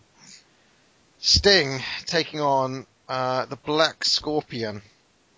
Um, as Bru- uh, Dick the Bruiser comes out, he looks like a fat Popeye, and then Paulie dangerously, Paulie dangerously actually goes ahead and calls him Popeye, which um, was a, pretty much a burial from Paulie as he was coming out. Um, he should he have been saying that? um, so uh, yeah, Chad. Um, and I, I, I, this is the point in my uh, notes. Um, so four black scorpions uh, now kind of descend onto the ring, and a spacecraft comes down. Um, yes. and then the spacecraft opens up and out walks the Black Scorpion. And we're told in commentary that uh, he tells us, "I am the one true. All of the other Black Scorpions to date have been messengers. I am the real Black Scorpion." And uh, this is the moment in my notes where I wrote, "What must Sam Muchnick have been thinking of this?" I know. like a complete, like in in his backyard too. The man who stood for wrestling as a legit sport, who did who wouldn't even book Abdullah the Butcher because he thought he was a circus act. What, like, seriously, if he was, like, he must have just been, I, I wouldn't have been surprised if Muchnick had walked out of the arena at this point. He's probably asleep by now. That's what I was just thinking in my head. Well, he probably didn't make it. Although Sam lived another eight years, so it was a good run. yeah. Uh, he must have been, and uh, there's a moment on commentary, poorly dangerously. I hope Sting beats this guy tonight. I can't take it anymore. I can't. like he was trying to make out that he was scared, but I think that he was basically uh, speaking his mind at that point. Right. Um, yeah. Go go ahead, Chad. Well, so the entrance, we we didn't get quite as much goofy Black Scorpion No magic, Uh, which is stuff. disappointing. No, no magic, but now he's an alien, I guess, because he came in from a spacecraft. Uh, I, that that entrance, you got to see it to believe it.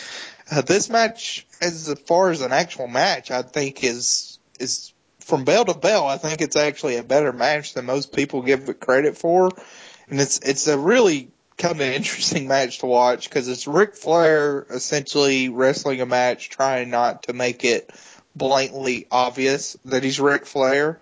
So you so you you get the people that say Ric Flair wrestles the same match, and here you can almost see him thinking in the ring to not do his typical Ric Flair moves, where at the very beginning, uh, like right as the bell rings, he's doing this weird jump up and down to get ready for the match and like warming up, and it, it's just the whole match is a very bizarre tone with him instead of hitting the knee to go on the offense, he drops an elbow or does little variations and doesn't really go after the leg to make it blatant that it's Ric Flair. Uh, Dick the Bruiser gets involved, but I didn't have. I, I still go back and forth whether I had too big of a problem with him because we're in a cage match, so just let him wrestle. It wasn't as bad as Gene Kiniski and Starrcade '83, but I, I didn't think he was great in pulling the Scorpion off and doing all this. And the, they did utilize the cage though a little bit, I thought, which was fine. I found it weird that Sting wouldn't juice or do anything for this this big match, and I it's just a weird match to watch because it's the main event of your biggest show, and it's it it really feels like them punting on the whole angle. I mean, this the but the backstory of the match is that by this time they'd already known they were going to take the belt off Sting and put it probably back on Flair, and Sting just asked that he could win this match to try to salvage both the feud and his first title reign, but I, I can't really think of. I mean, even the worst WrestleMania main events like your Triple H Jericho's and your uh, probably Triple H versus Jericho from WrestleMania 18 is probably the closest example I can think of the company essentially using the WrestleMania main event and then punting almost immediately after what happened. Uh, and I think that was though more of a general the reaction that they got for the match they had at WrestleMania 18 instead of the build up. I mean, here everybody by this point knew the build up was not successful. The match was a the whole angle was a disaster, and it was time to move on. So so they did that here. So uh, I thought this match was interesting to watch and not terrible. I, if I had to give a star rating, probably two and a half stars because I think they did do some interesting things for the 17 minutes that they worked, and they did work in the cage somewhat. And Sting ends up winning with a big splash off the top. And then you get the, the big finish at the end where immediately the uh, horsemen come out and attack, and that was actually pretty good the uh, the horseman attack on Sting and use the chair, and uh, I think Sting actually gets DDT'd on the chair, and they really use the chair well. And Sting doesn't have many friends before finally Zenk and a couple other cronies run out, and then you get the big reveal, which happens almost 20 seconds before they go off air, where where the Scorpion's unmasked as Flair, and Ross exclaims, "Oh, the Black Scorpion was Ric Flair," and they they almost immediately, like I said, go off air. So it's it's a very I'd say fitting in to what I think is one of the worst ankles in a major wrestling promotion of all time. Um, it, it, I I have to say that despite all of the absolute total and utter shite that we've seen over the past few weeks, Chad, um, I have to give credit to that. Like, I actually think they built this moment quite well. Like, it, it was genuinely a mystery, kind of. Do, do you know what I mean? It's it's not like it, was it. Re, it wasn't really obvious that this was Ric Flair. Do you think? Like, I think that's commendable to Flair. I mean, I mean, if you know it's obvious, and I think if I was a fan not knowing 100%, I'd have a suspicion yeah. that it was yeah. that it was Flair. But but I do think him making the conscious effort to not just go in there and be wooing. I mean, I mean, Flair's a very verbal wrestler, uh, and he likes to jaw with the fans. I mean, I can't think of hardly any matches where he doesn't at least jaw with the fans or jaw, you know, like Dick the Bruiser pulling him off. That'd be a perfect Ric Flair spot for him to get right. a little jawing contest. He's also just one of the most distinctive workers, right? I mean, the way he, he the way he does a reverse knife edge, or the way he does any of his like, right, he's, he's one right. of the easiest wrestlers to spot, because right. he's so you know he's Ric Flair. Um, and he was like, I mean, as as you said, he was doing like this kind of weird overarm clubbing blow. Did mm-hmm. you? Um, he uh, pulls out a side salto suplex. When you ever see Flair do that? Um, so it was like it was really interesting, wasn't it? Uh, to see Flair like work not as Flair. I think that was uh, good. But my, my, my, my overall the point I was trying to make though is that I do think they, in a weird way, they had built to this. Like, who is the Black Scorpion was genuinely still a question, and t- to keep that going for months and months and months is quite is quite impressive, despite the fact that we've got magic shows and complete wrestle crap in the meantime. Well, um, I think the I think the one thing they kind of lessens it a little bit is that they keep using like the trope that you haven't seen the real Scorpion yet. So like that part of it was kind of ruined for me because I've always wanted to like kayfabe imagine that it was always Ric Flair and that he was working out like magic tricks backstage while he was supposed to be preparing for Butch Reed later on in the night. Yeah. But then they just keep going like, oh well, now you haven't seen me yet, but now you'll see the true Black Scorpion. Um, So, so they they even kind of botched it, even at this point. Yeah. um, I I do think that, that Flair, to your point about it, he definitely does a, a, a conscious job of not wrestling like himself, except there's one part where he really wants to beg off and he catches himself and the crowd starts wooing. Some of the smarter fans kind Yeah. of picked up that it was him. Yeah. I And noticed you that can catch that when wooing. you watch, but that was, that was pretty much it that I caught.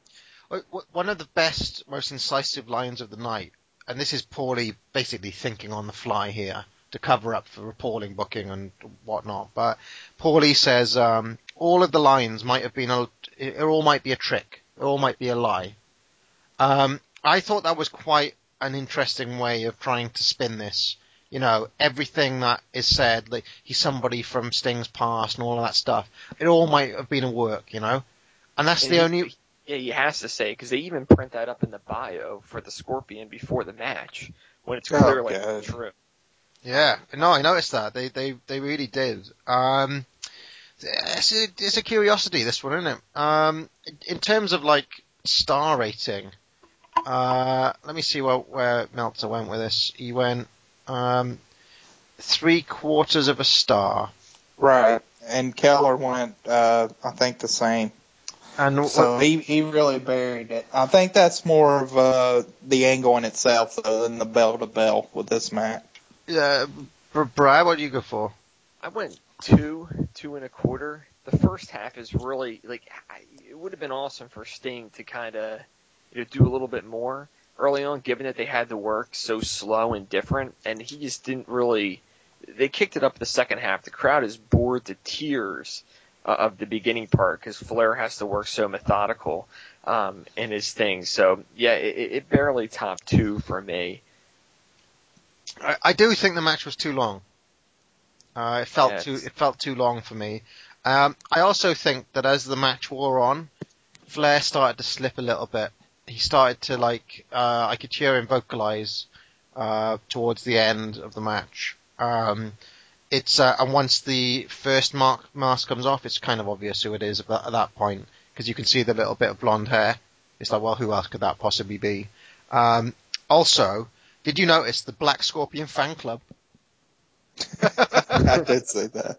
It's like what was going through their minds. They were they were they were where the big boys play before there was where the big boys play. Do you in think an that- ironic sense, they were really into uh Black Scorpion. Um, did you see the little girl with the Sting toy? she was quite a cool fan. Um, and uh, uh, my main problem with this match, though, is that uh, I think that um, it would have been more effective if Flair had actually won. Uh, what do you think? Do you think it was important for Sting to finally Uh. beat uh, Black Scorpion here? Yeah, I think they had to cut their losses here. Uh, you see, d- d- for me, if Flair, if he'd pinned Sting, and then he was like, haha, I was Ric Flair all along, that would have then set up a really decent feud with Sting chasing Flair. Um, Uh, I think that makes Sting look like a bozo. Yeah. I, I think because the way Sting wins at, at the bash, I I actually like that out of all of this that Sting gets another clean win over Ric Flair to end his run. Um, they obviously they they blew the reveal because they don't even. I mean, maybe the whole point was that you know Flair wanted to try to keep his his face covered. They usher him out really quick, and Jim Ross, much like the end of Halloween Havoc, they have like no idea how to how to do these big ending show angles. But uh, I I actually kind of liked it first thing to out of all this crap, and I thought he was not good in this match. That at least he got to say he he he pinned Flair clean again, and that way when he when he loses the title, he doesn't come in looking like a complete puss. uh, Had had he if he lost this one. Yeah. Uh, do you want to know who the, uh, do you want to know who the other Scorpions were who were unmasked? One was one was Zangiev, right? it wasn't. Uh, it, um, One of the ones around the ring that that was demasked later. I thought for sure No. it was him. Dave Sheldon, Bill Irwin, Randy Colley. Those were our hench. Those were our. Um, those were the other ones. That were out. I mean, can you imagine what mean, or- Flair what Flair was thinking loading into that spacecraft? Like what what could have been going through his mind as they said, What okay, it's Well, time for your came up. entrance. Came, I think he came up through the bottom because it was. oh, he came up through the bottom. Yeah, 'cause I was, was- I was wa- I was hoping he'd repel from the No. top. There's no way he was in there. sense. There was no way he was in there. No way. The plot is there. It's like from Mork and Mindy. It's like the Mork and Mindy ship. It's there the entire show, and then it l- closes, and then he magically takes control of the house mic, and then it opens, and he's there. So he like he uses his illusion. So I guess really from a kayfabe standpoint, you know, we have to believe that Rick does have some kind of magical powers because he did manage to transport himself into that. Um, Meltzer calls the uh, saucer-like device impressive. The flying saucer-like device was impressive, he says. Uh, so Meltzer there, a, Oh, mark, a mark for production values. Um, I'm surprised that it didn't kill Sam Muchnick there and then. Heart attack, dead. it's like what the That was a death knell. Uh, would- like uh, I, I tell you what was going through Ric Flair's mind. I have to get out of this company. Yeah. That's what was going through his mind. I cannot put up with this shit anymore. um, because uh, Christ. Um, okay, well that's it for the Black Scorpion. Uh, thank God for that. It's all over. Uh, um, it's been quite the trip, hasn't it? So, uh, what do we make of this show o- overall? Should we go into our end of match awards here? Yeah. Yeah. I'm not not a fan of this show overall. Probably, uh, honestly, I think it may be my least favorite pay per view of 1990. I didn't Capital Combat. I, I I may have it above Capital Combat, but I don't think I have it above any of the other ones. Yeah, well, we, one thing that we haven't mentioned is that they they've started messing up, like messing with the Starrcade format again. Why can't Yes. why can't they just run it as a bloody normal, like a WrestleMania style pay per view? Yeah, yeah. this is this will be a, a a a good theme throughout all our shows as we go up to even like 1996, where they really try to make Starrcade a a, a theme type show. Or, or something different or a unique concept. I'm almost amazed actually that World War Three, the 60 man battle royal, that they didn't make that the Starrcade main event because that's something that seems like they would do. Uh, and that, that, you know, had the Iron Man tournament last year, had the Skywalkers, even if you want to go back to that, and have this this year and next year's Battle Bowl. So, Battle Bowl, brilliant.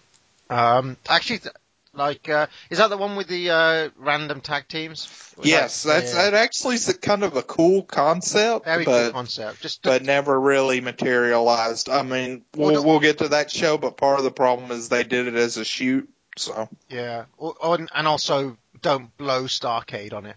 Like do it, do it on another show. right, But, like, I agree. Just keep Starrcade to blow off all your feuds or something, you know? Because Yeah. Starrcade's perfectly positioned in the year. It's in December, so you can spend all year to blow off to. And the only feud that was really blown off in this uh, pay per view was what the uh, Hansen Luger, I would say. well Hansen Luger and I guess the Black Scorpion yeah, angle Blood at least was Scorpion. This is it for him. I mean, you never even really hear another mention of him. So, Yeah. Okay.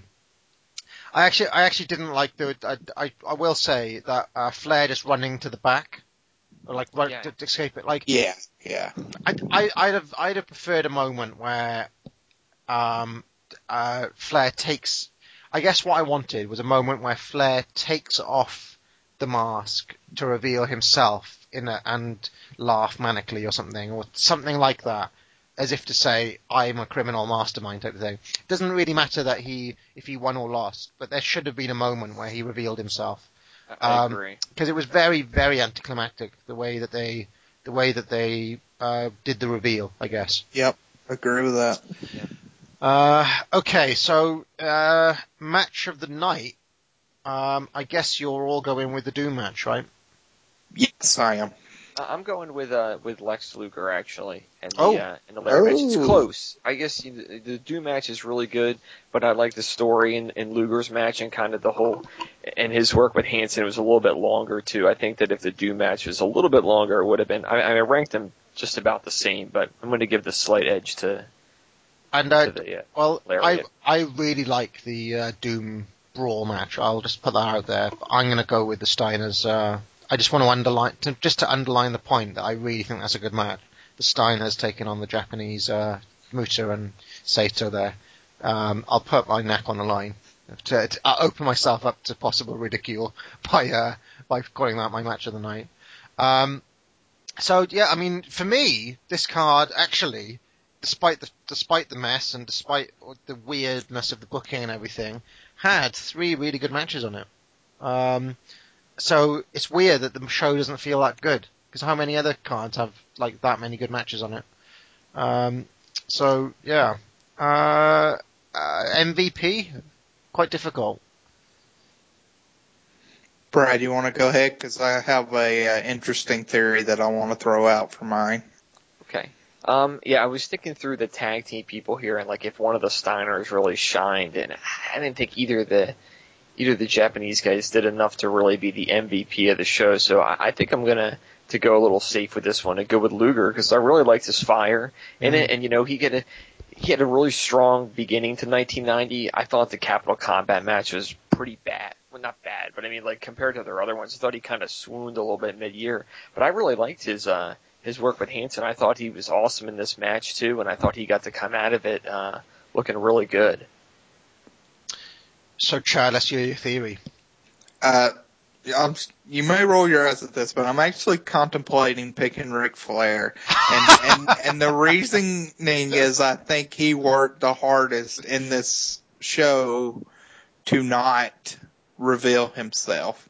Yeah, I, I, can see that. I mean, I mean the criticism for Flair, and I think even the people that would call him the greatest of all time, is that he he's not someone that's going to be sitting in the back and kind of meticulously uh, think about what he's going to be doing in the ring. You know, he's someone that kind of organically falls into some of these great matches when he's out there and can think on the fly and really develop, you know, have a broad canvas that he wants to work with and then uh, work from that. And here, in, the, in a match like this, I think he has to take all his kind of reflex tendencies that he would use in a regular match and throw those out the window. So all his clubbing, all his banging off, really has to wrestle a completely different match and one that he really had to think about while he was performing it.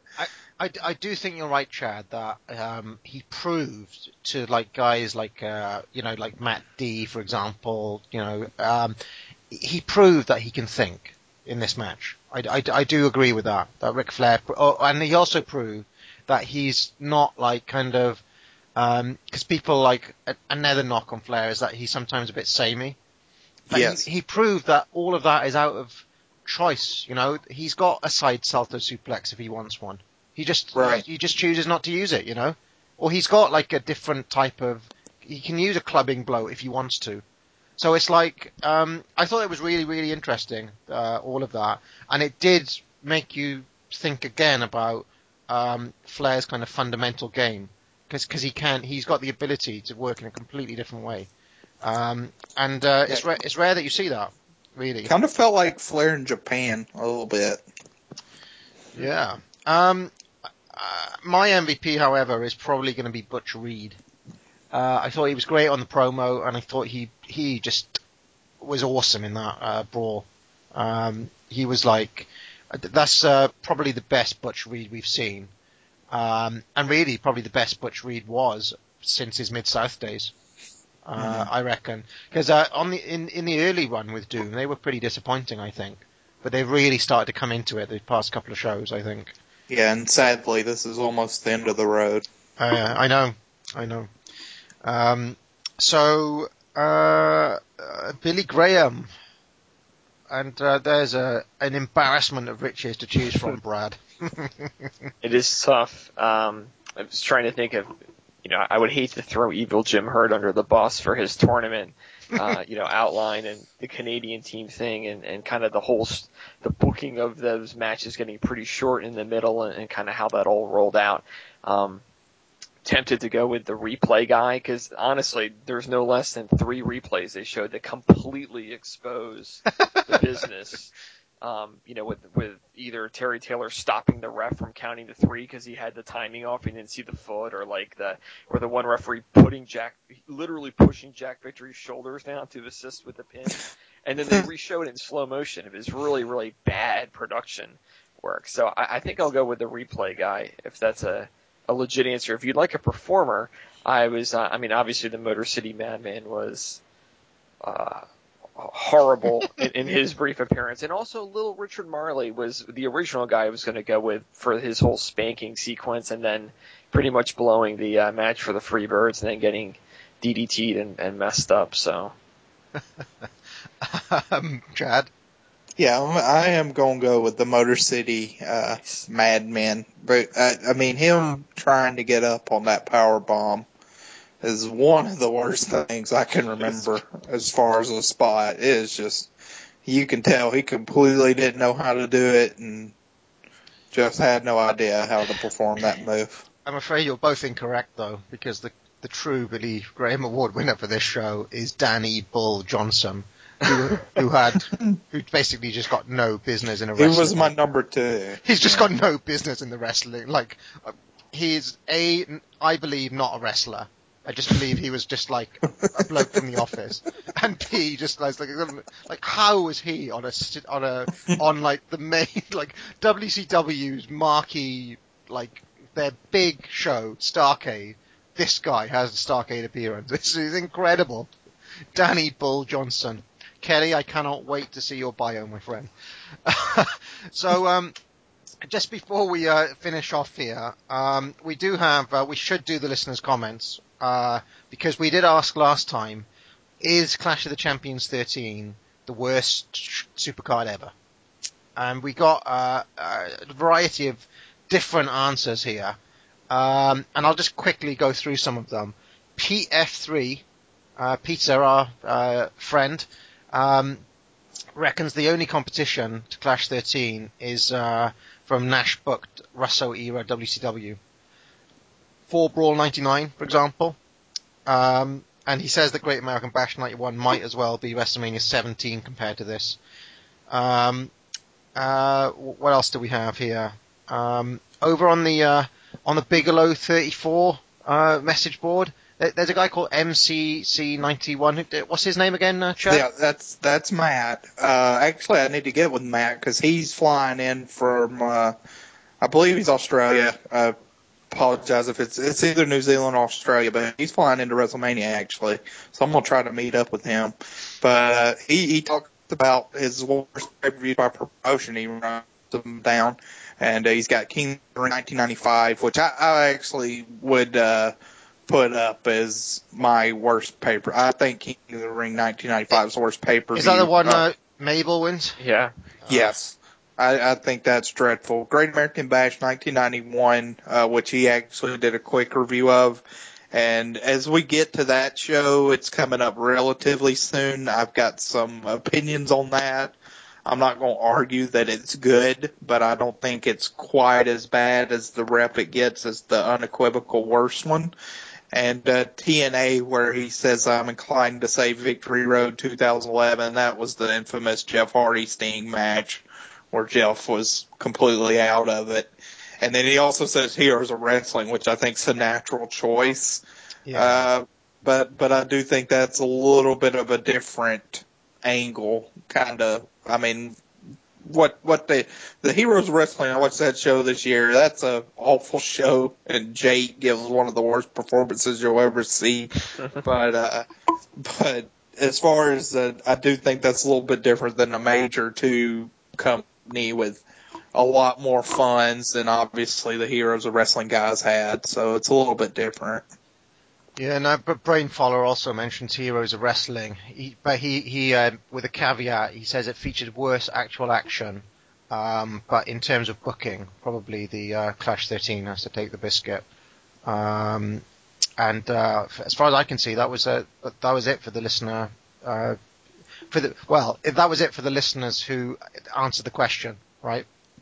Yeah, we had a we had a couple other uh, various handles, Evil Jim Herd and Brad Hindsight, who could not answer the question, so they don't get their comments read out loud. It it would it wouldn't have made sense had I since I was going to be on the show for you to have to read uh, Evil Jim Herd's comments on that one. Um, uh, yeah, I, I would, I, uh, I haven't really looked on the, uh, what's it called? The, um, uh, what's that uh, web, that other place I post things? Kayfabe Uh, Kayfabe memories. yeah, uh, if you do comment on there, or like I often get uh, private messages from guys on that site rather than a comment for some reason.